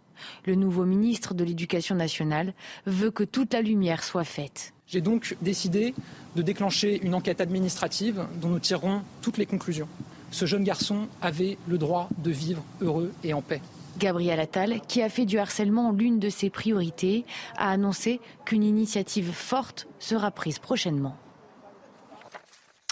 Nora Tiran-Fraisse est avec nous. Bonjour. Bonjour. Merci d'être là, fondatrice de l'association Marion La Main Tendue. Vous avez perdu votre fille Marion le 13 février 2013. Elle s'est suicidée à l'âge de 13 ans après avoir été victime de harcèlement scolaire. Euh, quand on voit ce qui s'est passé à Poissy, on a le sentiment que la situation empire au lieu de s'améliorer. Oui, vous faites un constat réel, c'est-à-dire que les deux dernières années, alors est-ce que c'est post-Covid, je ne sais pas, euh, les signalements sont de plus en plus importants parce que bah, aujourd'hui nos enfants savent que le harcèlement c'est extrêmement grave. Ça n'empêche pas les harceleurs d'agir, que ça, commence dès le plus jeune âge, 8 ans, 9 ans, 10 ans, qu'on n'arrive pas à, mettre des règles, à faire appliquer euh, les sanctions. Euh, mais dans le même temps, ça fait plus de 10 ans qu'on en parle et qu'aujourd'hui il y a encore des enfants qui se suicident. C'est-à-dire que et cette année c'est vraiment, enfin j'allais dire c'est vraiment terrible, mais c'est terrible toute l'année parce que nous, notre quotidien à Marion la main tendue, c'est de n'avoir que des signalements de faits graves de harcèlement. C'est-à-dire que les parents nous appellent pour, nous dire notre enfant est harcelé, on n'arrive pas à s'en sortir et que c'est pas pris en charge. Et, et voilà, euh, le ministre disait qu'il euh, n'était pas à la hauteur, en tout cas ses services. Euh, je crois que c'est toute la France qui n'est pas à la hauteur aujourd'hui du sujet parce que c'est un million d'enfants chaque année victimes de harcèlement. C'est un million sur 12 millions d'élèves. Sur 12 millions d'élèves scolarisés hmm. et euh, 5 à 6 harceleurs à chaque fois par classe. Donc ça fait du monde. Euh, et, et c'est extrêmement grave ce qui est en train de se passer. Donc euh, c'est compliqué euh, d'être en début d'année et de vous dire qu'il y a encore un enfant qui est décédé. J'envoie toute mes, ma compassion et mes sympathies à, la famille parce que je peux vous dire que c'est un tsunami quand vous perdez votre enfant. Et il y a beaucoup d'enfants qui souffrent aujourd'hui en France et qu'on n'est on pas à la hauteur. Oui. Enfin, nous, on n'est pas à la hauteur. Alors, je voudrais qu'on réécoute ces témoignages d'élèves. On les a entendus dans le, dans le reportage, je voudrais qu'on les réécoute, qu'on s'attarde quelques instants sur ce, nous, ce que nous disent ces jeunes filles. Témoignage recueilli par Célia Barotte et Charles Baget. Il y a plein d'élèves, il y a plein d'élèves qui sont harcelés et qui harcèlent. Même moi, l'année dernière, j'ai été, j'ai été victime de, de plaisanteries euh, continue, continue. Je me suis fait harceler à propos de mes cheveux, à propos de mon physique. On pouvait en parler aux profs, pourtant les profs, ils prenaient ça pour de la chamaillerie et ils nous prenaient pas du tout au sérieux. Alors c'est un phénomène d'ampleur. C'est pas euh, là, c'est ces jeunes filles toute l'année qui ont des, qui se font harceler. Alors elle dit euh, que les profs disent ah c'est de la chamaillerie. À partir de quand ce n'est plus de la chamaillerie? Ben à partir du moment où ça vous fait pas rire et que vous êtes la cible, à partir du moment où il y a répétition, à partir du moment où vous souffrez, c'est-à-dire qu'on est dans la violence. Et la violence, c'est une volonté de domination. Les jeunes filles disent plaisanterie à répétition, euh, ça n'est pas drôle et elles le savent. Elles disent il y a beaucoup d'enfants harcelés, il y a beaucoup d'enfants harceleurs. C'est-à-dire que les le constat des élèves, il est amer. C'est-à-dire qu'elles savent, ils savent qu'ils sont harcelés, ils savent que c'est grave et ils nous renvoient, nous, en tant qu'adultes, à la prise en charge. Parce que pendant des années, on a renvoyé la responsabilité, quelque part la, culpabilité auprès des élèves.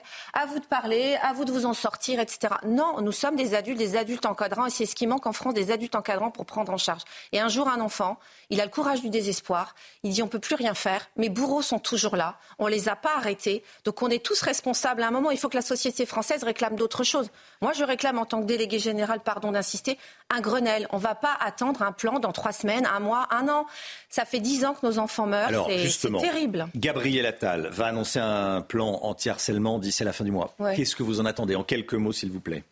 eh ben, j'en attends rien. Je vais être très dur. Aujourd'hui, on n'attend pas un plan, on attend des moyens. Il faut qu'ils nous reçoivent, il faut qu'ils soient effectifs. Il faut que les services de l'éducation ne se disent plus que c'est que l'enfant de l'autre, c'est aussi le leur et c'est le nôtre. Merci beaucoup, Nora Tiran-Fraise, d'être venue ce matin sur le plateau de la, matinale de, de, CNews. Je rappelle le nom de votre association, Marion La Main Tendue. Je voulais rappeler également deux numéros. Le 3020, euh, si vous êtes victime ou témoin de harcèlement euh, scolaire. Vous appelez, c'est anonyme, on vous aide. Hein même pas besoin d'en parler à papa, maman. Vous appelez euh, et il y aura quelqu'un au bout du fil qui, vous, qui vous aidera. Cyberharcèlement le 30 18.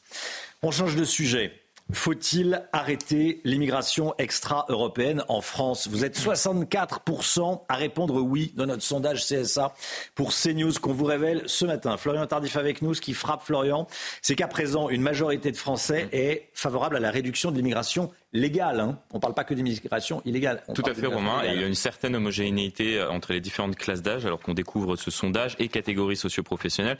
Même si ce score est légèrement inférieur chez les jeunes, en revanche, il y a une fracture importante entre les électeurs de gauche et ceux de droite, autour de 45% euh, pour les électeurs de gauche. C'est deux fois plus chez les électeurs de euh, droite, vous le voyez, 89%. Mais vous avez raison, ce qui frappe dans ce sondage, c'est qu'aujourd'hui, les Français ne sont plus que favorables à un durcissement des mesures pour lutter contre l'immigration illégale. Non, maintenant, deux Français euh, sur trois, et c'est le résultat de ce sondage, euh, quasiment sont contre toute forme d'immigration légale et illégale à partir du moment où elle est extra-européenne. Et toute dernière information que je suis en mesure de vous communiquer, c'est qu'Emmanuel Macron a envoyé cette fameuse lettre au chef de parti suite à cette réunion de euh, Saint-Denis et il a expliqué que sur cette question, il pourrait effectivement y avoir très prochainement l'organisation d'un référendum.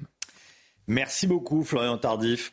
Les mauvaises pratiques des crèches privées épinglées dans un livre Baby Business qui paraît aujourd'hui aux éditions Robert Lafonchana. pendant un an et demi, les journalistes Bérangère Lepetit et Elsa Marnette se sont penchés sur les dérives de ce secteur entre négligence et maltraitance. Vous allez voir que certains témoignages sont invraisemblables. Michael Dos Santos et Mathilde Ibanez.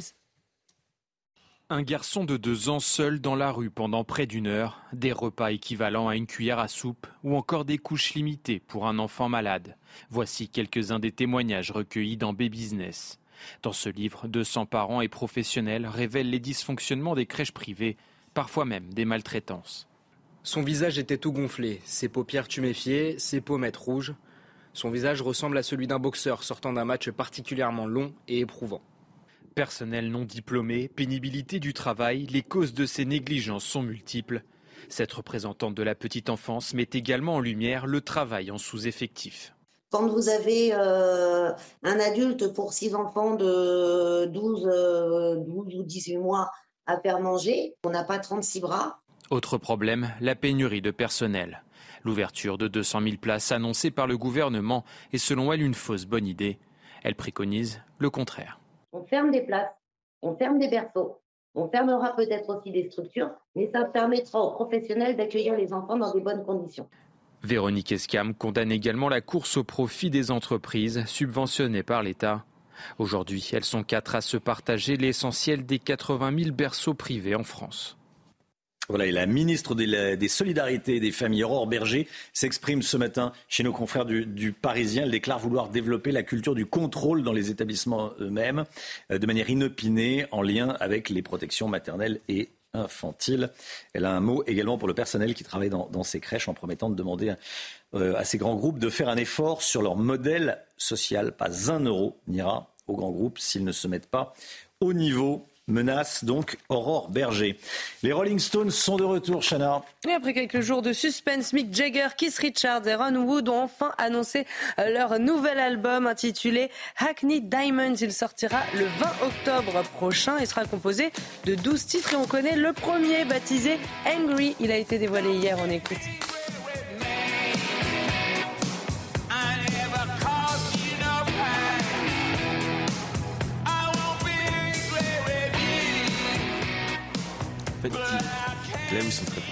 Les Rolling Stones qui ne pourraient pas se former aujourd'hui à cause de quoi? À cause de la cancel culture. C'est ce que euh, va nous dire Paul Sugy dans un instant, édito politique sur les Rolling Stones à 7h50. Restez mal avec nous. D'ici là, euh, petite pause pub et juste après l'économie avec Lomi Guillot, on va parler du travail qui ne paye pas assez en France. Pourquoi le travail ne paye-t-il pas assez en France? Qu'est-ce qu'il faut faire pour que ça change?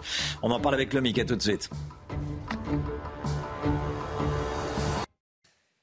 Il est 8h moins le quart. Merci d'être avec nous. Toute l'équipe de la matinale est là. Hein. On est avec Chana Lousteau, on est avec Florian Tardif. Paul Sugy est avec nous. Salut Paul. Salut Romain. On est également avec Tanguy Hamon et avec Lomic Guillot. On va parler écho dans un instant. Le travail ne paye pas assez. Hein. C'est le thème de l'édito écho de, de Lomic dans, dans un instant. Tout d'abord le point info. Chana Lousteau.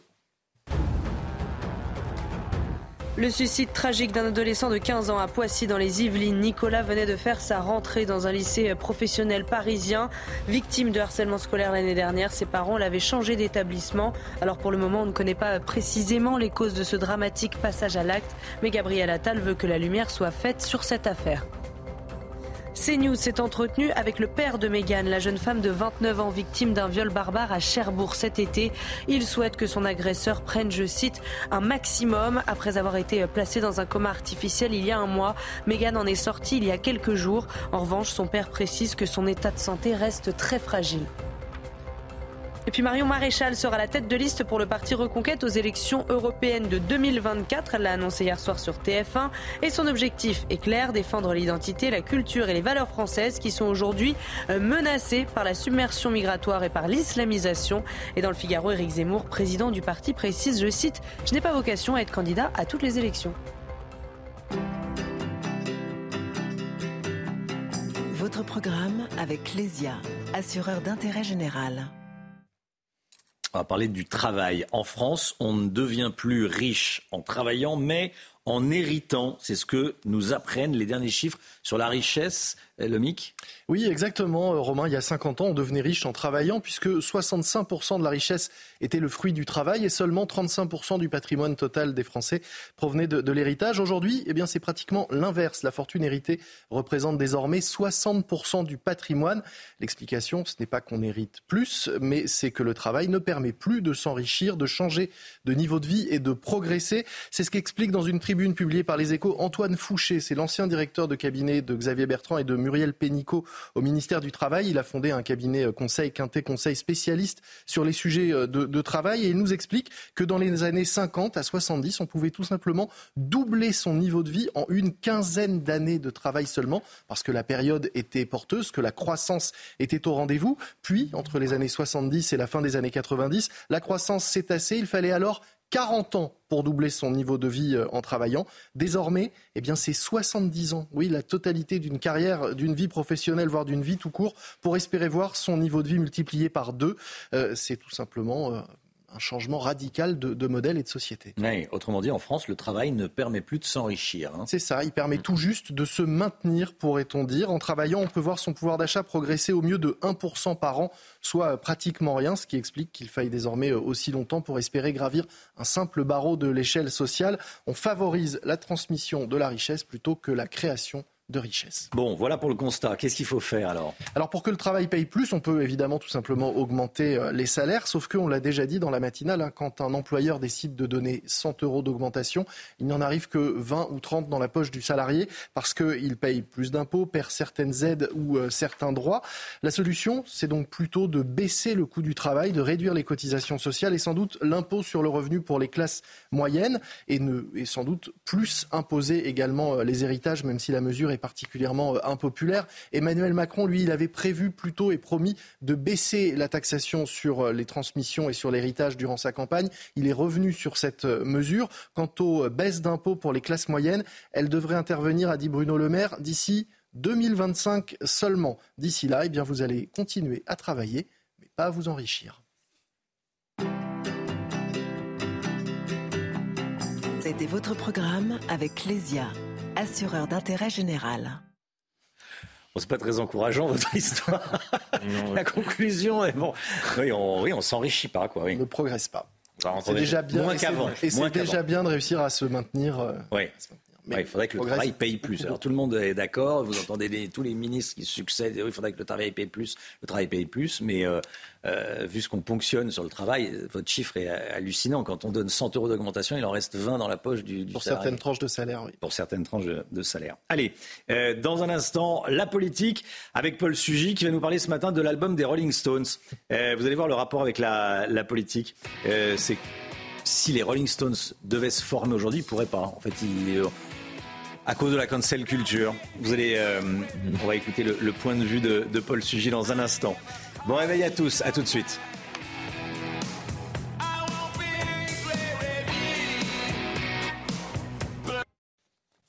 Le point de vue de Paul Sugy le matin dans la matinale de, de, CNews. On va parler ce matin avec vous, Paul, de la grande actualité du rock and roll et on va voir qu'il y a un lien avec la, la politique. C'est la sortie du dernier album des Rolling Stones. Ça fait 18 ans eh, qu'on l'attendait. On va d'abord regarder un extrait de leur nouveau clip. Tiens, regardons.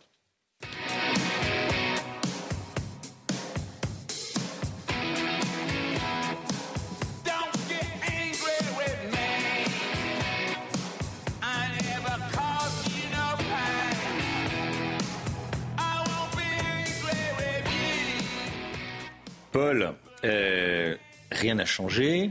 Ils n'ont pas vieilli. Ah non, ça qui est trop bien. Bon, alors quand même, en conférence de presse hier, la voix lasse de Keith Richards, les yeux plissés de, Mick Jagger, hum. c'est un peu la patine de l'âge. Mais dès qu'on a les premiers accords de guitare de leur nouveau titre, on sait que la musique n'a pas pris une ride. La formule est simple et le succès ne se dément pas. Ça a fait plusieurs euh, millions de vues en quelques heures hein, sur YouTube. Euh, les Stones plaquent un texte, donc sur un texte pardon, à la limite de l'indigence, deux mesures de batterie, une guitare, une basse. Et le clip, lui, on l'a vu, est insolent de rétrofuturisme. On voit des néons qui clignotent dans tous les sens, dans une atmosphère au teint de sépia, des images d'archives projetées sur les panneaux, des images légendaires où on chante encore la clope au bec, une Mercedes décapotable lancée à toute allure dans les rues de Los Angeles, et puis une pin-up sexualisée en diable qui se dandine sur le capot de la voiture. Les papis les plus célèbres du rock'n'roll surgissent d'un autre temps, tels des fantômes qui sont venus hanter notre époque, et ils tirent la langue, hein, évidemment, les Stones, euh, eh bien, euh, au passage à nos obsessions moribondes. Alors, c'est vrai que maintenant, ce sont des papis. Le groupe a plus de 60 ans, une longévité pareille, ça paraît fou. Oui, et en fait, ce record ajoute à leur légende. Euh, les Stones sont taillés dans le marbre dont on fait les statues. Ils ont résisté à l'usure du temps et aux querelles fratricides. Vous savez, c'était les frères rivaux, le double maléfique, en quelque sorte, des Beatles. Eux, ils chantaient leur Sympathy for the Devil. Ils avaient même failli, hein, en 67, croupir en prison une partie de leur jour. Et pourtant, bah, ce sont eux, la face obscure du yin et du yang du rock britannique, qui vont survivre ça devient rare que ce soit les salauds qui aient le dernier mot dans les histoires. Leur longévité, c'est une prouesse. Et surtout, on songe avec effroi aujourd'hui au destin qu'auraient les Rolling Stones, ces odieux mâles blancs hétérosexuels, au machisme débridé, si leur carrière avait débuté en 2023. Angèle aurait probablement consacré sa discographie complète à dénoncer les paroles misogynes de leurs chansons. Alors on pourrait censurer aujourd'hui les Rolling Stones, c'est ce que vous nous dites. En fait, on n'est pas passé très loin, hein, Romain. Euh, et d'ailleurs, quand le refrain de leur nouveau titre hein, euh, qu'on a écouté, quand ils chantent Please just forget about me, cancel out my name, bah, on peut l'entendre comme un défi. Essayez voir, essayez de nous censurer, euh, qu'on rigole. Car les Stones ont aussi leurs détracteurs, notamment qui les ont accusés, avec les paroles de la chanson Brown Sugar, et eh bien de faire l'apologie de l'esclavage et du viol. On l'écoute.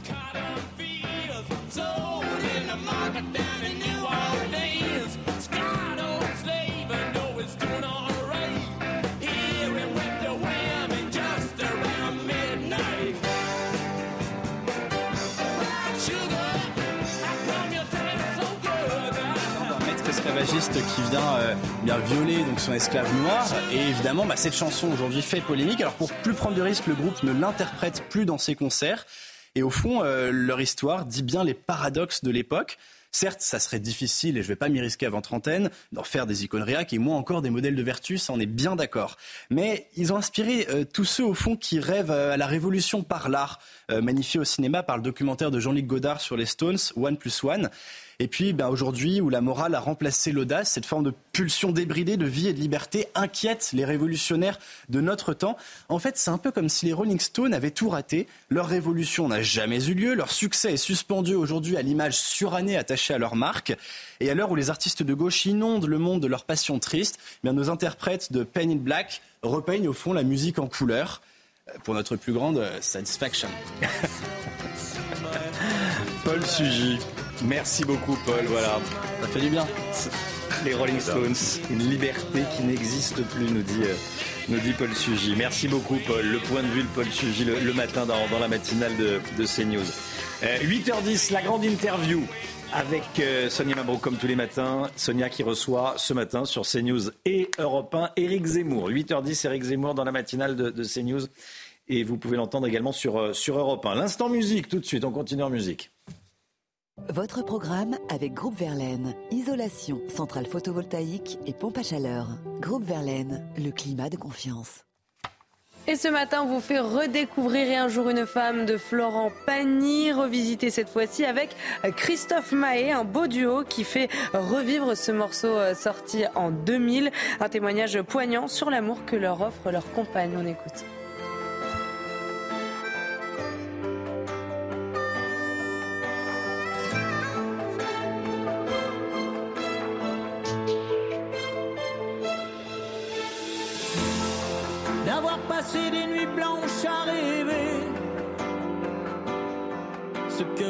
Contes de fées vous laissent imaginer.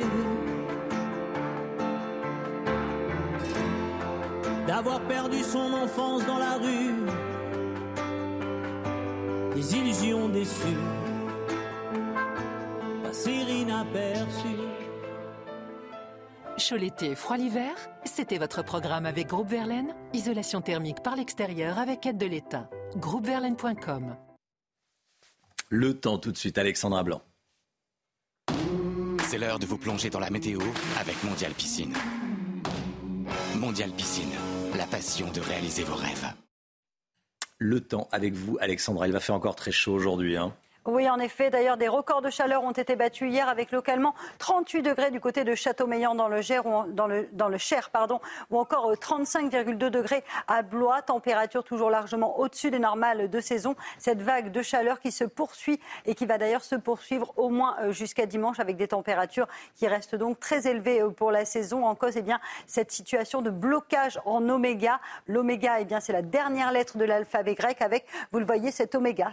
Ça représente l'oméga il y a une dépression au large du Portugal, une dépression du côté de la Grèce avec la tempête Daniel hein, qui a engendré des inondations en Grèce ou encore en Bulgarie. Et puis nous, entre les deux, cet air chaud qui remonte, des conditions météo anticycloniques. C'est pourquoi cette chaleur remonte avec cet effet en quelque sorte de cheminée. Et donc la chaleur se retrouve bloquée et les températures s'envolent. Ce sera le cas aujourd'hui. Côté ciel, rien à signaler, seulement quelques petits nuages ce matin sur la façade ouest. Dans l'après-midi, très peu d'évolution. Quelques nuages en Bretagne, quelques nuages également au pied des Pyrénées. Puis partout ailleurs du grand beau temps. Côté température, les températures restent très douces ce matin. 21-23 degrés en moyenne en Bretagne, 21 degrés également euh, pour la région niçoise. Et puis dans l'après-midi, les températures s'envolent de nouveau. 35-36 degrés sur le centre Val de Loire, 35 degrés pour le Bordelais ou encore à Lyon. Et vous aurez localement 32 degrés entre Strasbourg et euh, Nancy. Ces températures qui vont se maintenir à un niveau élevé au moins jusqu'à la fin de la semaine, même du week-end. C'était la météo avec Mondial Piscine.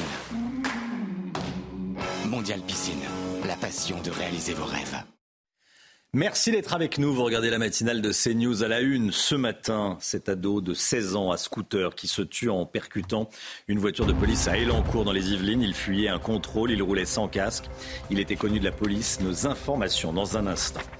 Un mois après le viol atroce de Mégane à Cherbourg, la victime a été sortie du coma artificiel. Son père réclame une peine maximum à l'encontre du suspect.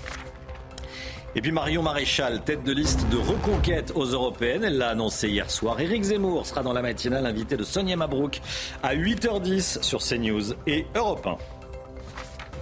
Un adolescent meurt dans un accident de scooter après un refus d'obtempérer. Ce jeune homme de 16 ans, déjà connu pour port d'armes, a refusé de se soumettre à un contrôle hier soir à Elancourt dans les Yvelines. Dans sa fuite, il a violemment percuté un véhicule de police qui, selon nos informations, n'était pas impliqué dans la course-poursuite. Hein. Alors deux enquêtes ont été ouvertes, l'une pour refus d'obtempérer, l'autre pour homicide involontaire par conducteur, euh, saisi et confié euh, à l'IGPN. Deux policiers ont été euh, placés en garde à vue. Augustin Donadieu. L'accident s'est déroulé peu après 18h30 hier soir. Alors qu'un véhicule de police suit à distance un conducteur de scooter qui refuse d'obtempérer, ce dernier entre en collision avec un second véhicule de police à une intersection. Il s'agit d'un refus d'obtempérer suite à un rodéo moto. Donc mes collègues se sont rendus sur place. le jeune en scooter a pris la fuite à deux reprises et lors de sa fuite, il a percuté un deuxième véhicule de police à une intersection. Le conducteur du deux roues, un adolescent de 16 ans, a été immédiatement transporté à l'hôpital, mais il a succombé à ses blessures. L'adolescent n'était pas casqué au moment de l'accident. Il était connu pour détention d'armes et harcèlement sur mineurs de 15 ans. Deux enquêtes ont été ouvertes, l'une pour refus d'obtempérer, la seconde confiée à l'IGPN pour homicide involontaire par conducteur. Les deux policiers ont été placés en garde à vue et entendus toute la soirée. En fin de journée, un escadron de gendarmerie mobile a été envoyé sur place à Elancourt pour prévenir d'éventuels débordements. Mégane, la jeune femme de 29 ans, victime d'un viol barbare à Cherbourg cet été, a été sortie du coma artificiel il y a quelques jours. C'est son père qui l'a annoncé hier. En revanche, son état de santé reste fragile. Il lui faudra beaucoup de temps pour se remettre de tout ce qu'elle a subi, a dit son père. Hein. Et justement, je vous propose d'écouter le papa de Mégane. Il a lu son communiqué sur la radio libre euh, qu'il a fondée. Selon lui, il faut absolument médiatiser ces actes atroces pour empêcher que des monstres se promènent en liberté en France. Ne pas communiquer sur cette agression donne du crédit à tous ces prédateurs sexuels et autres parasites de la société qui gangrènent les rues. Une prise de conscience de la part du gouvernement sur le fait que l'on laisse ce genre d'individus au passé judiciaire chargé en toute liberté serait vraiment la bienvenue. Ayez confiance en la justice, nous a-t-on dit. Nous ne souhaitons que cela.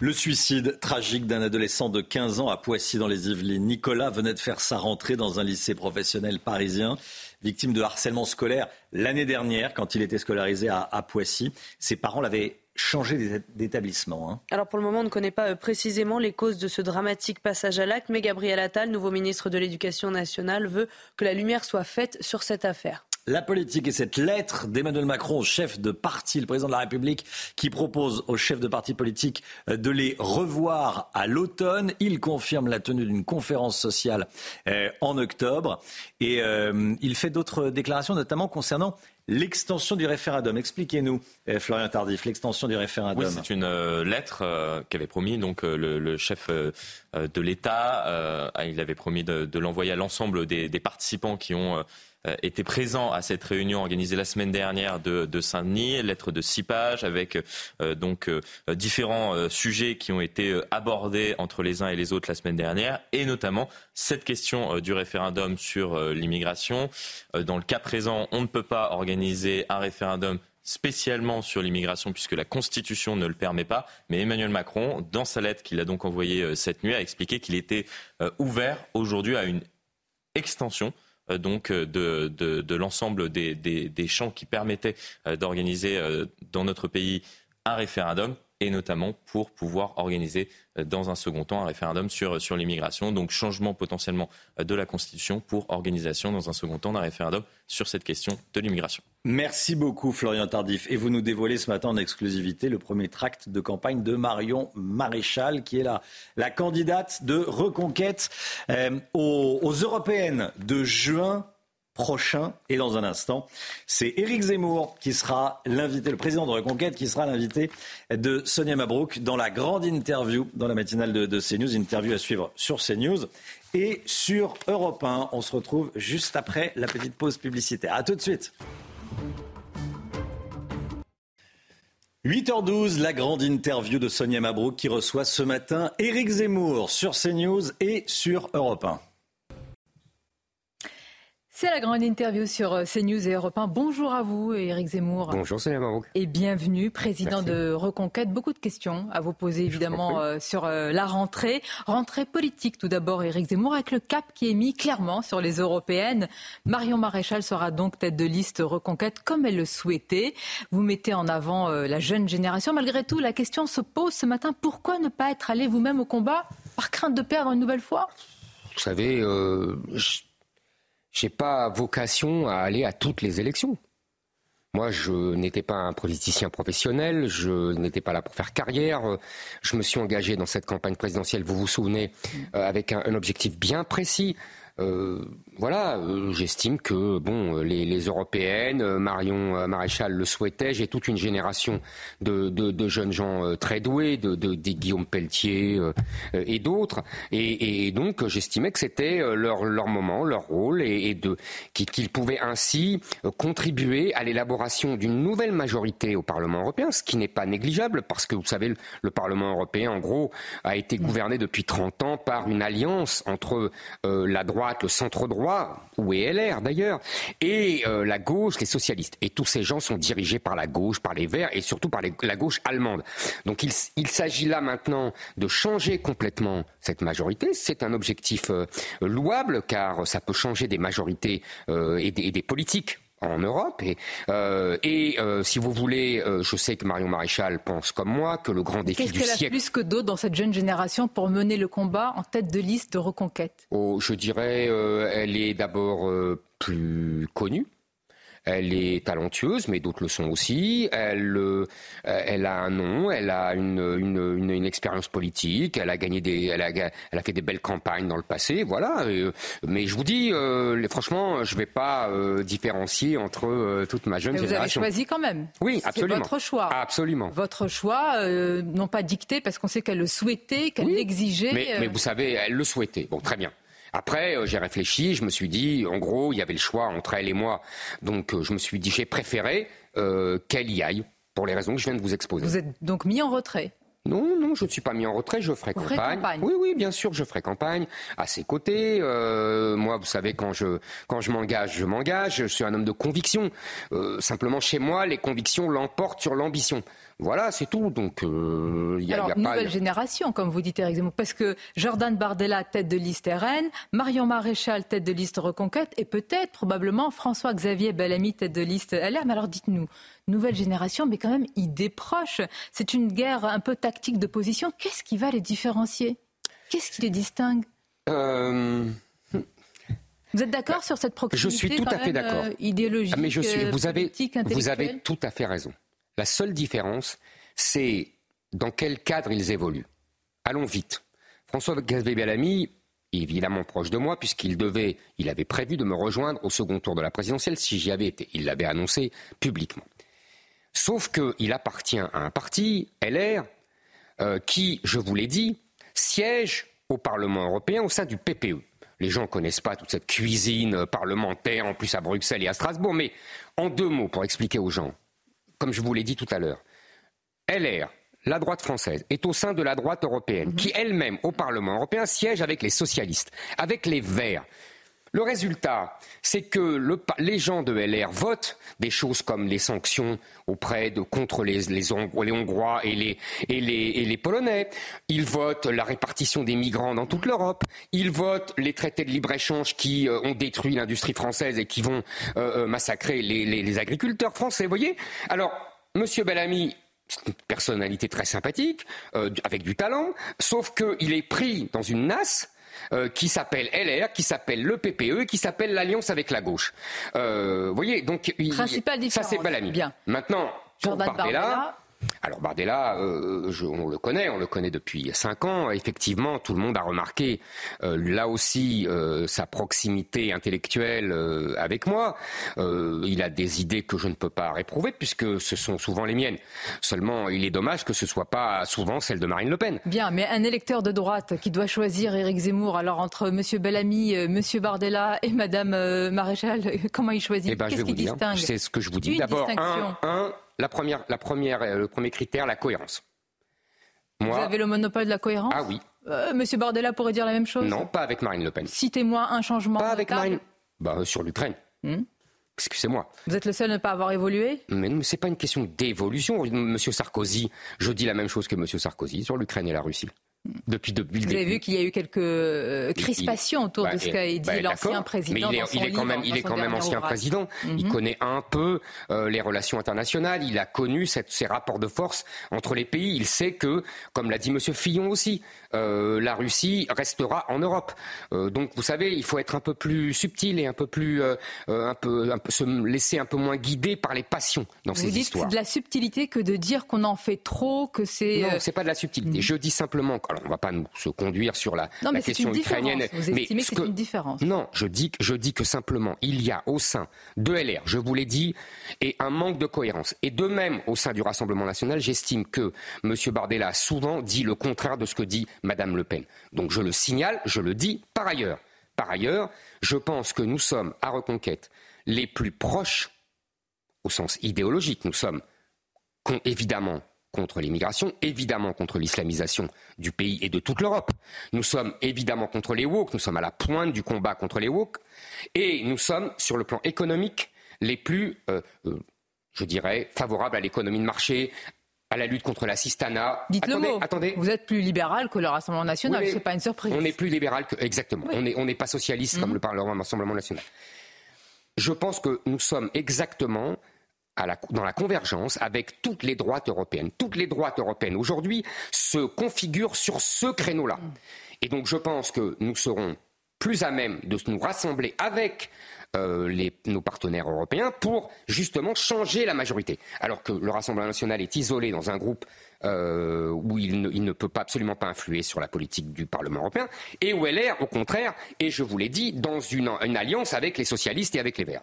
Euh, vous mettez en avant le sujet de, de l'immigration. Dans le Figaro, vous avez cette phrase, vous dites qu'un continent se déverse dans un autre, l'Afrique dans, dans l'Europe, hein, ça va beaucoup faire euh, parler. Sur le, le fond du sujet, euh, vous dites que c'est l'élection qui va servir de référendum. Ce matin, Emmanuel Macron, dans une lettre adressée au chef de parti, Éric Zemmour, ne ferme pas la porte à un référendum, à l'extension d'un référendum, peut-être sur l'immigration. Est-ce que vous dites euh, chapeau, banco, on y va? Écoutez, je ne sais plus quoi penser avec M. Macron. C'est-à-dire? C'est-à-dire qu'il dit tout et le contraire de tout. Il a dit pendant des mois, on pourra faire des référendums sauf sur l'immigration. Et puis maintenant, il nous dit, ah bah peut-être sur l'immigration. Bah, je sais pas, moi j'attends, moi. Je pas, je pas qu'il sent le pays, comme vous dites souvent. Très euh. bien, ils sont le pays, c'est très bien, il a raison. Euh, je ne vais pas commenter une, une, une intention. hein. C'est tout. C'est tout ce que Point j'ai à dire. ligne. On attendra la suite. Sur- Ce que je veux dire, moi, c'est que nous, on ne demande pas à M. Macron un référendum. Moi, je dis aux Français et aux électeurs de droite de, de dire, lors de, de profiter des européennes pour dire voilà, le grand danger, le défi du siècle pour la France et pour l'Europe, c'est l'immigration. C'est ce que j'ai dit dans le Figaro. Euh, c'est un continent qui se déverse dans un autre. Vous savez, c'est les rapports de force démographiques. Vous savez que cette image, euh, Mais écoutez, Elle va tant faire pis, parler. tant pis qu'elle fasse parler. En tout cas, moi, je peux vous, vous dire. l'utilisez pour faire euh, un petit peu comme un, Bah, un électrochoc pour c'est- faire peur Non, c'est parce que c'est ce que je vois. C'est ce qu'on voit dans les rues. Et c'est ce qu'on voit dans les chiffres. Vous savez, euh, vous avez un mot sur les chiffres pour que les gens comprennent les enjeux. Parce qu'ils ont leur travail, ils ont leurs soucis, ils ont leurs enfants, c'est normal, ils ont pas. En 1900, il y a 100 millions d'Africains sur tout le continent africain. Aujourd'hui, nous sommes à 1 milliard et demi. Demain, nous serons à 2 milliards. Après-demain, à 4 milliards. Voilà, ça c'est l'Afrique. Et vous avez l'Europe qui est à 400 millions. Et la moitié de ces Africains ont moins de 20 ans. Ces gens-là veulent tous partir en Europe.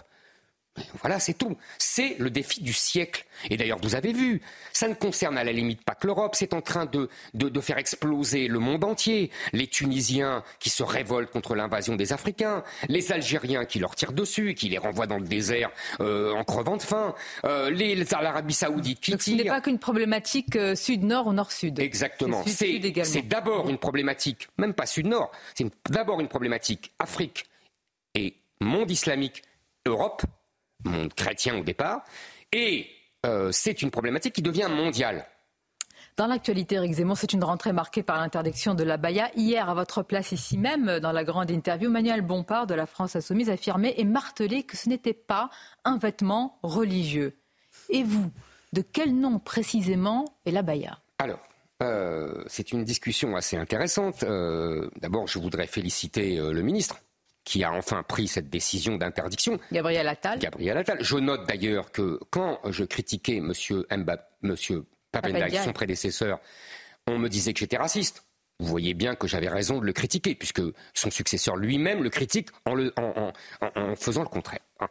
Deuxièmement, je propose à M. Attal, puisque j'en suis aux félicitations, de l'encourager à aller plus loin.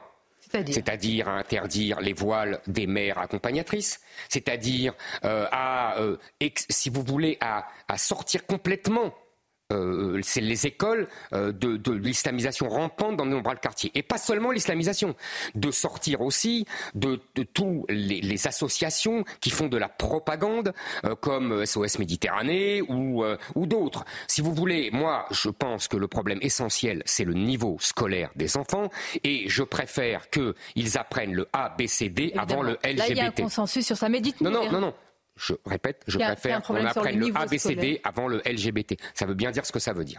Euh, est-ce que pour vous, non, non, consensus sur le niveau des élèves, ah bah oui, ah, ça c'est vrai. Euh, est-ce que pour vous, toutes ces jeunes filles portant la baya sont elles-mêmes animées, selon vous, d'idées euh, à caractère islamiste? Est-ce que derrière chaque abaya, vous vous dites il y a la mouvance islamiste, ou alors non, comme disent certains, pas du tout? Je ne dis certains pas. le portent. Moi, moi, je dis. Pardonnez-moi de, de, de réserver ma spécificité. Je dis, c'est pas la mouvance islamiste c'est l'islam. Parce que nous avons un problème que M. Bompard ne comprend pas manifestement et que d'autres à gauche ne comprennent pas. C'est que en islam, il n'y a pas de différence entre le religieux et le culturel. Le culturel, les mœurs, les mhm. habitudes, les façons de vivre euh, en famille, dans la rue, etc., sont dictés, sont déterminés par un texte religieux. C'est ça ce que ne comprennent pas la plupart des Français, malheureusement. Mais dans l'islam, il n'est pas écrit qu'il faut porter la baya. Tous les musulmans ne la portent pas. Excusez-moi, euh, j'ai vu un article d'une philosophe et d'une spécialiste de l'islam, Madame Adnani, mhm. qui explique très bien qu'il y a la sourate, je crois, le verset 59 de la sourate 33, euh, ou le verset 33 de la sourate 50, non, c'est le, j'avais bien dit, euh, qui dit que Mahomet, Dieu ordonne à Mahomet de, de, de remettre que les femmes remettent leur robe, leur djellaba, hmm. sur elles, pour se cacher par pudeur. Et il y a un hadith, vous savez, de euh, Mahomet, c'est ce qui raconte la vie de Mahomet et les phrases de Mahomet, les hadiths, qui dit la pudeur et la foi sont liées ensemble. Or, quand vous demandez à ces jeunes filles euh, pourquoi elles mettent ça, elles vous disent toutes par pudeur. La fameuse aora, c'est pour hmm. vous que je vais apprendre ça, hmm. évidemment. Donc vous comprenez, tout ça est lié à la religion. Mais c'est le principe même de l'islam. C'est l'islam. Donc vous n'y voyez pas une offensive plus que cela. Vous y voyez une tradition religieuse. Exactement. Moi, ça m'amuse beaucoup quand alors, on dit intéressant, les, les, islamistes défient la République. Ils défient pas la République. En vérité, ils avancent. Ils ont un calendrier, vous savez, éternel. Ils ont pour eux le temps. Euh, l'islam a le temps et la démographie. Nous avons la montre, ils ont le temps. C'était la fameuse expression. Alors dites-moi, euh, ce qui est important, c'est aussi euh, derrière l'intégration, l'assimilation. Ces jeunes femmes, elles sont françaises, souvent mhm. de troisième génération. Mhm. Est-ce que vous estimez que parce qu'elles portent la baya, quelles sont ces idées, c'est perdu? Il n'y a pas de possibilité de les intégrer, elles sont françaises?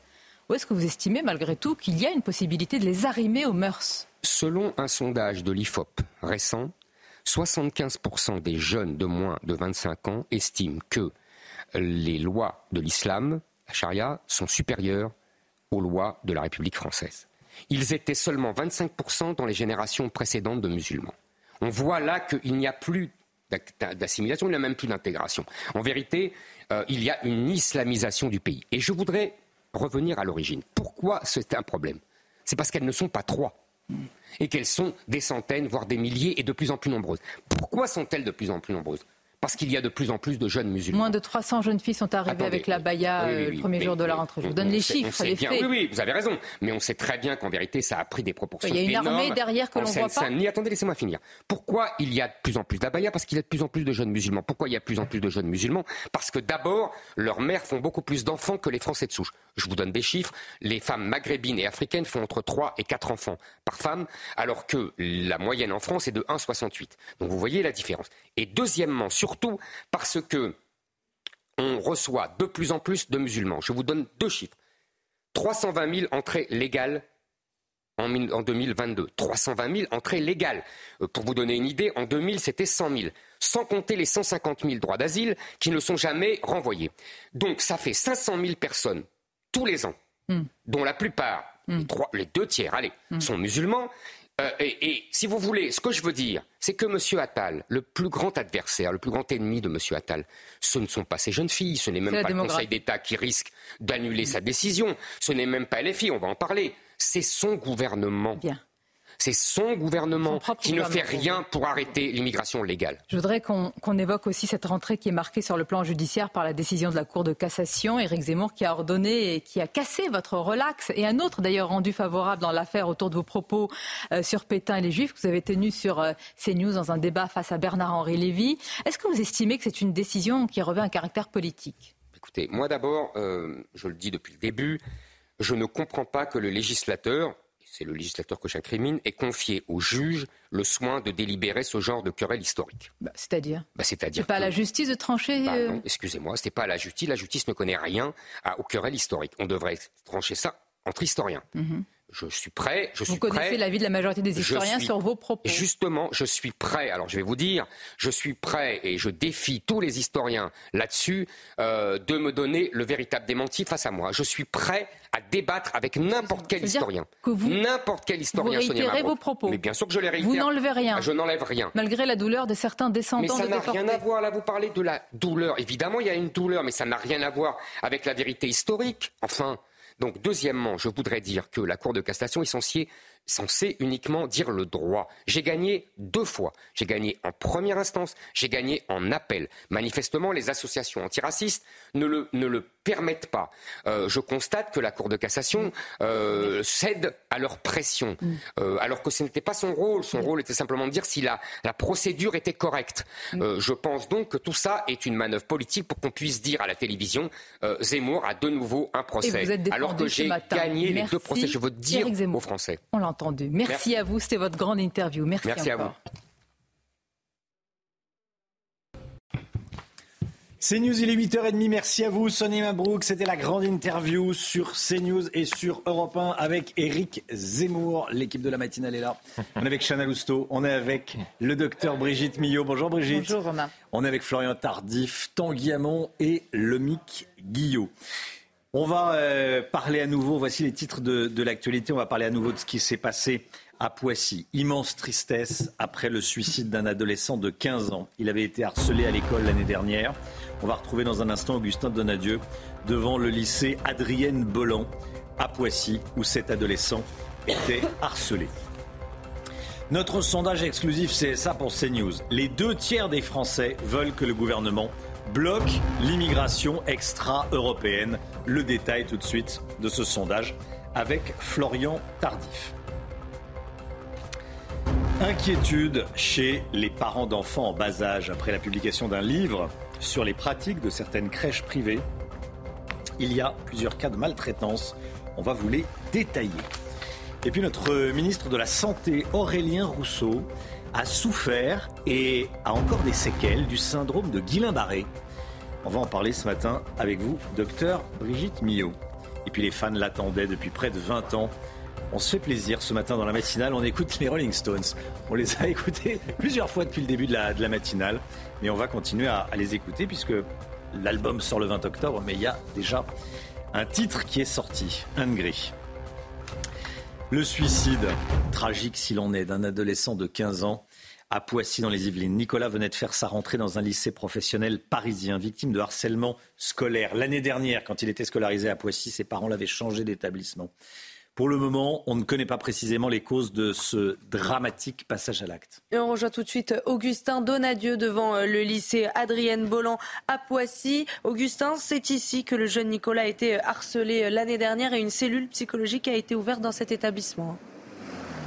Oui, tout à fait. Les élèves viennent de rentrer dans cet établissement de Poissy juste euh, derrière moi. Ils sont en colère. Ils veulent comprendre ce qu'il s'est euh, passé. Alors même si le lien entre le suicide de cet adolescent de 15 ans et le harcèlement scolaire qu'il a pu subir dans cet établissement scolaire n'est pas encore avéré, tous les étudiants nous ont fait part de leur lassitude face au nombre croissant de cas de harcèlement scolaire. C'était le cas par exemple pour la petite Lindsay. Ils nous en ont beaucoup parlé. Quelques-uns d'entre eux d'ailleurs ont déjà vécu euh, ce harcèlement. Ils se rendront pour la plupart dans la cellule euh, d'écoute et de soutien psychologique pour les accompagner, pour les aider à comprendre euh, ce qu'il s'est passé. L'adolescent était décrit par ses camarades comme étant calme, seul, qui ne cherchait pas de problème. Son père avait déjà déposé une main courante pour effectivement informé sur la situation que vivait son fils. Et cette inaction apparente, en tous les cas, ces étudiants la regrettent et la dénoncent. Ils nous l'ont dit à notre micro. Deux enquêtes ont été ouvertes, l'une judiciaire et une autre administrative, pour comprendre le déroulé des faits. Merci beaucoup Augustin. Augustin Donadieu devant ce, collège, donc à, Poissy. Euh, quelle solution face au harcèlement scolaire? Nora Tirane-Fraisse, fondatrice de l'association Marion la main tendue, était euh, sur ce plateau à 7h30. Selon elle, il faut davantage de moyens, notamment humains. Écoutez. On a renvoyé la responsabilité, quelque part la, culpabilité auprès des élèves. À vous de parler, à vous de vous en sortir, etc. Non, nous sommes des adultes, des adultes encadrants, et c'est ce qui manque en France, des adultes encadrants pour prendre en charge. Et un jour, un enfant, il a le courage du désespoir. Il dit on peut plus rien faire. Mes bourreaux sont toujours là. On les a pas arrêtés. Donc on est tous responsables. À un moment, il faut que la société française réclame d'autres choses. Moi, je réclame en tant que délégué général, pardon d'insister, un Grenelle. On va pas attendre un plan dans trois semaines, un mois, un an. Eh ben, j'en attends rien. Je vais être très dur aujourd'hui on n'attend pas un plan, on attend des moyens. Il faut qu'ils nous reçoivent, il faut qu'ils soient effectifs, il faut que les services de l'éducation ne se disent plus que c'est que l'enfant de l'autre, c'est aussi le leur et c'est le nôtre. Deux numéros de téléphone qu'il faut appeler si vous êtes euh, témoin euh, de harcèlement ou euh, si vous en êtes victime. Le 30-20 pour le harcèlement scolaire, le 30-18 pour le cyberharcèlement. Vous appelez et vous avez de l'aide. Et si vous êtes adolescent, vous n'avez pas besoin d'en parler à papa, maman. On peut, évidemment, c'est mieux, hein, c'est bien mieux. Mais vous pouvez aussi appeler et demander des, conseils discrètement. vous appelez ces numéros, ils sont pour vous, ces numéros. Euh, est-ce qu'il faut arrêter l'immigration extra-européenne en France? Vous êtes 64% à répondre oui, il faut arrêter euh, l'immigration extra-européenne en France. Sondage CSA pour CNews qu'on vous révèle ce matin, sondage exclusif CNews, qu'on vous révèle ce matin dans la matinale. Florent Tardif, ce qui frappe, c'est qu'à présent, une majorité de Français est favorable à la réduction de l'immigration euh, légale. Hein. Oui, Romain, et euh, il y a une certaine homogénéité euh, dans le détail entre les différentes classes d'âge et catégories euh, socio-professionnelles. Mais même si le score est légèrement inférieur chez les jeunes, on découvre ce sondage ensemble. En revanche, et on va le voir ensemble, il y a une fracture importante entre les électeurs de gauche et ceux de droite, autour de 45% qui sont pour arrêter l'immigration extra-européenne en France chez les électeurs de gauche. Et vous voyez que c'est quasiment deux fois plus chez les électeurs de droite. Mais ce qui frappe, et vous avez raison dans ce sondage, c'est qu'aujourd'hui, les Français sont plus que favorables au-delà d'un durcissement euh, des mesures pour lutter contre l'immigration illégale, pour euh, stopper l'immigration légale, puisque ici on parle de l'immigration légale extra-européenne, et c'est ce qu'il faut retenir de ce sondage. Deux tiers des Français donc qui sont euh, pour stopper l'immigration légale extra-européenne.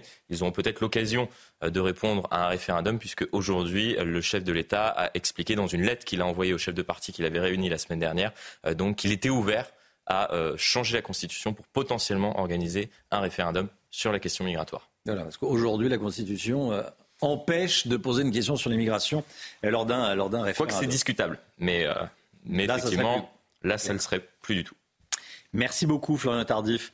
Mégane, la jeune femme de 29 ans, victime d'un viol particulièrement atroce à Cherbourg euh, cet été, le 4 août dernier, a été sortie du coma artificiel il y a quelques jours. C'est son père qui l'a annoncé euh, hier. En revanche, son état de santé reste évidemment extrêmement fragile.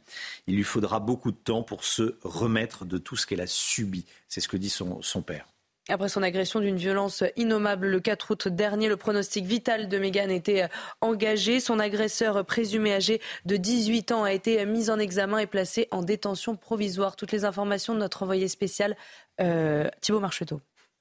Plus d'un mois après les faits, la famille de Meghan L s'exprime enfin. Elle sort du silence par son père qui s'est exprimé à une radio locale. Il donne dans un premier temps des détails sur la santé de sa fille. Elle est sortie du coma voici quelques jours, mais euh, sa santé reste encore très fragile. C'est évidemment une excellente nouvelle, mais il lui faudra beaucoup, beaucoup de temps pour se remettre de tout ce qu'elle a subi. Dans un second temps, elle est revenue sur l'élan de compassion et d'émotion ici à Cherbourg. Les nombreux messages de soutien que nous avons reçus nous ont aidés à traverser cette période très difficile. Concernant l'enquête, le principal suspect, Oumar N, a été placé en détention provisoire il y a maintenant plusieurs semaines. Et je vous propose d'écouter le père de Meghan. Il a lu son communiqué sur la radio libre euh, qu'il a créée, euh, radio locale. Il nous en dit plus sur l'état de santé de Meghan. Écoutez. Meghan est sortie du coma voici quelques jours, mais son état de santé reste fragile. C'est évidemment une excellente nouvelle, mais il lui faudra beaucoup de temps pour se remettre de tout ce qu'elle a subi. Toute la famille tient à vous remercier toutes et tous, très chaleureusement, pour vos nombreux messages de soutien empreints de compassion qui nous donnent beaucoup de force pour traverser cette épreuve. Tanguy Hamon, vous avez pu échanger quelques messages avec le père de Meghan. Il dit vouloir que l'agresseur de sa fille prenne le maximum, que la peine soit euh, maximale.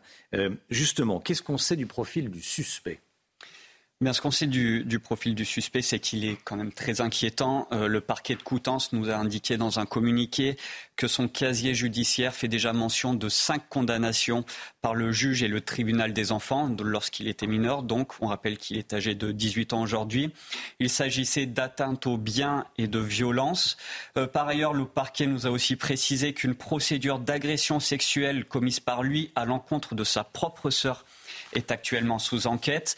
Alors où nous parlons, évidemment, il n'est pas possible de dire si ces faits sont avérés ou non.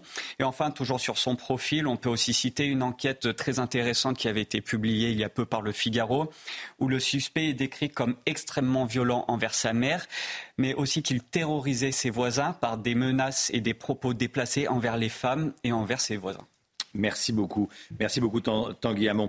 Oumar N, voilà, qui terrorisait son voisinage, vous le disiez à l'instant.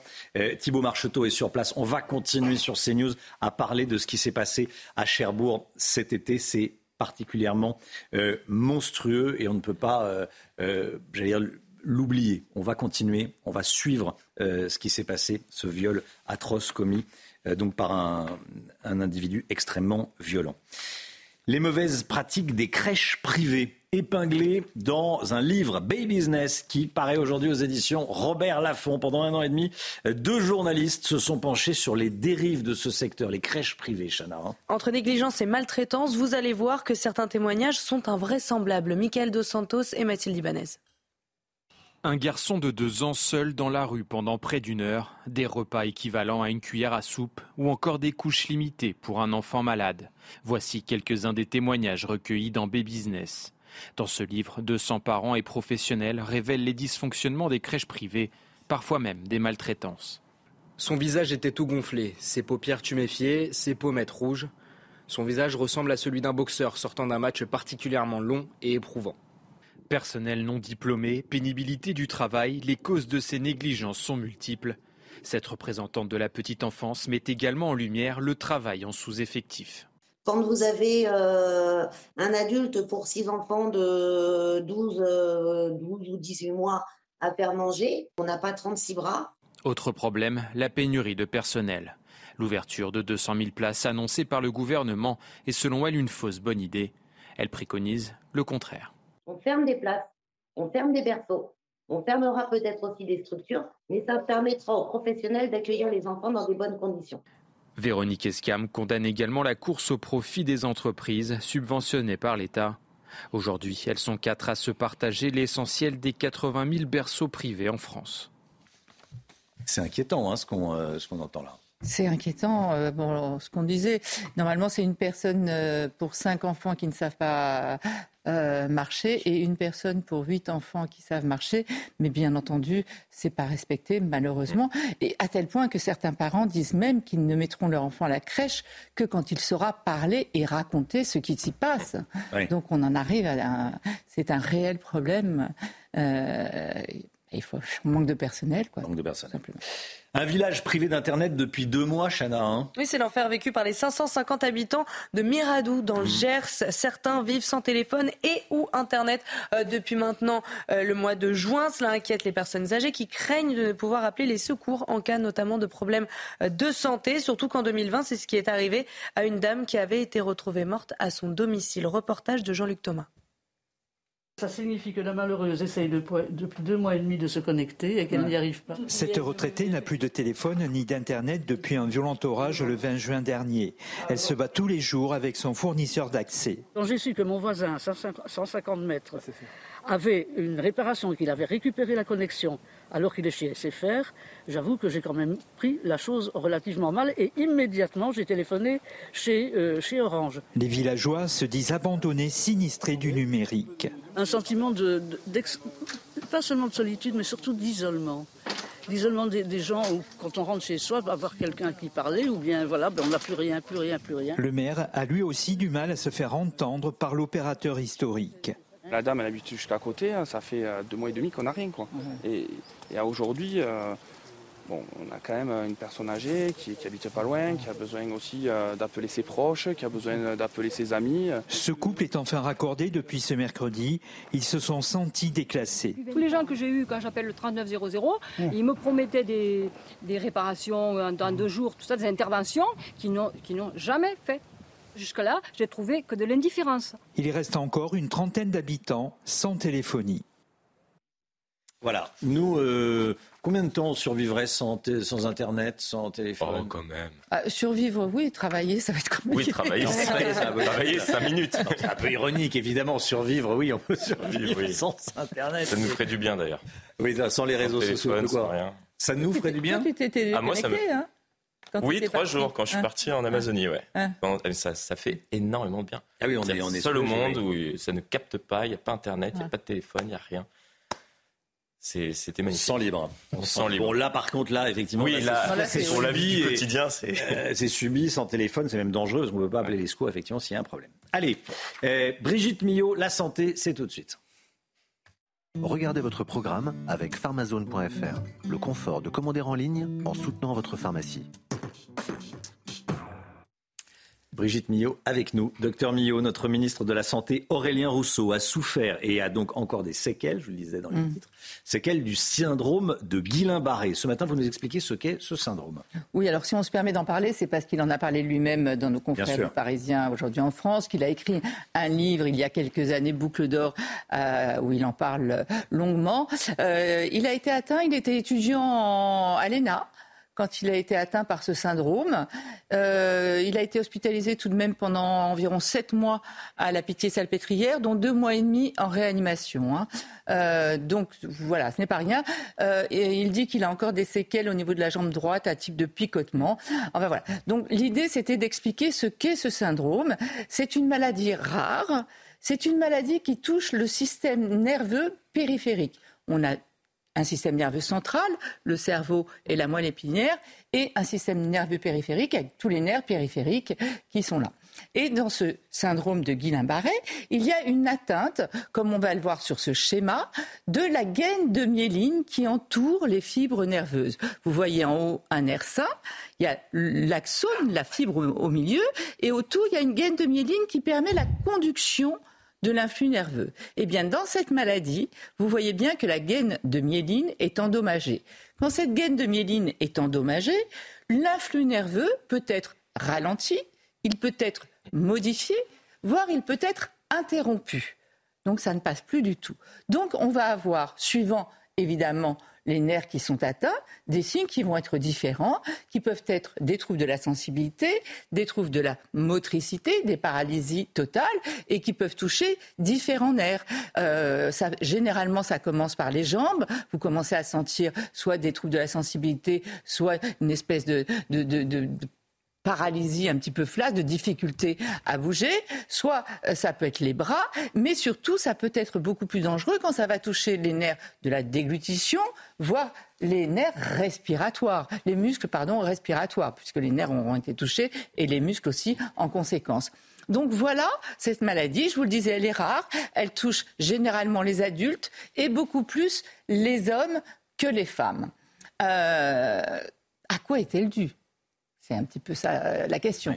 Alors, réellement, ce n'est pas monofactoriel. On pense que la cause essentielle, c'est lié à une atteinte de nos cellules immunitaires qui vont bugger, qui vont se tromper. C'est ce qu'on appelle une maladie auto-immune, c'est-à-dire que nos cellules immunitaires, au lieu de nous défendre, vont attaquer nos propres cellules, et notamment la fameuse gaine de myéline que l'on vient de voir.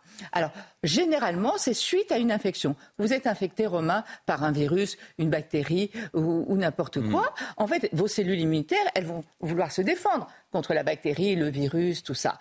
Donc, elles vont essayer de lutter contre la maladie, elles vont se multiplier, etc. Et à un moment, je sais pas, on ne sait pas pourquoi, elles vont bugger. Et quand elles vont bugger, elles vont aller attaquer après ces cellules-là de la gaine que l'on va voir. Je vais vous montrer tout ça sur la deuxième, sur un, schéma. Vous voyez bien le syndrome de Guillain-Barré. Étape numéro un, un virus ou une bactérie. J'ai mis virus, mais c'est virus ou bactérie qui vous attaque.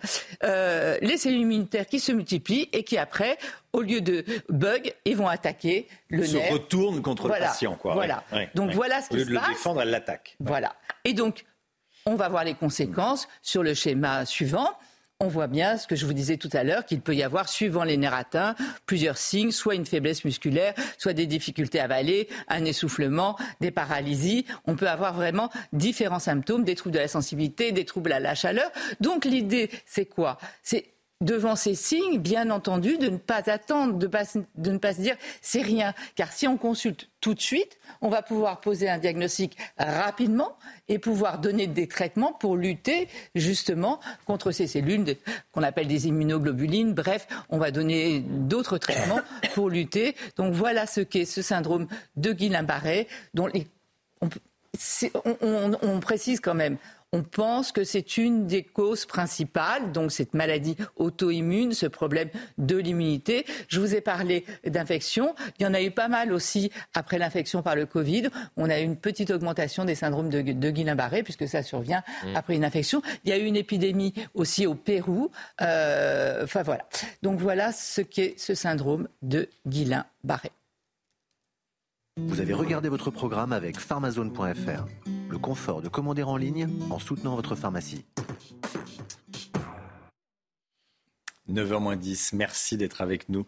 Euh, cette information qui tombe à l'instant, Brigitte Macron va rendre visite à la famille de l'adolescent euh, qui s'est suicidé. C'est ce qu'annonce le porte-parole du gouvernement euh, à l'instant. La femme du président de la République qui va se rendre auprès de la, la famille de cet adolescent dont on vous parlait ce matin. On se retrouve demain matin, 5h55, pour une nouvelle matinale avec Chana Lousteau, avec Brigitte Millot, avec Florian Tardif, Tanguy Hamon qui nous accompagnait ce matin, Lomique Guillot, Alexandra Blanc qu'on va retrouver dans quelques secondes pour la météo. Euh, dans quelques minutes, c'est Pascal Pro avec tous ses invités. Belle journée à vous sur CNews, à demain.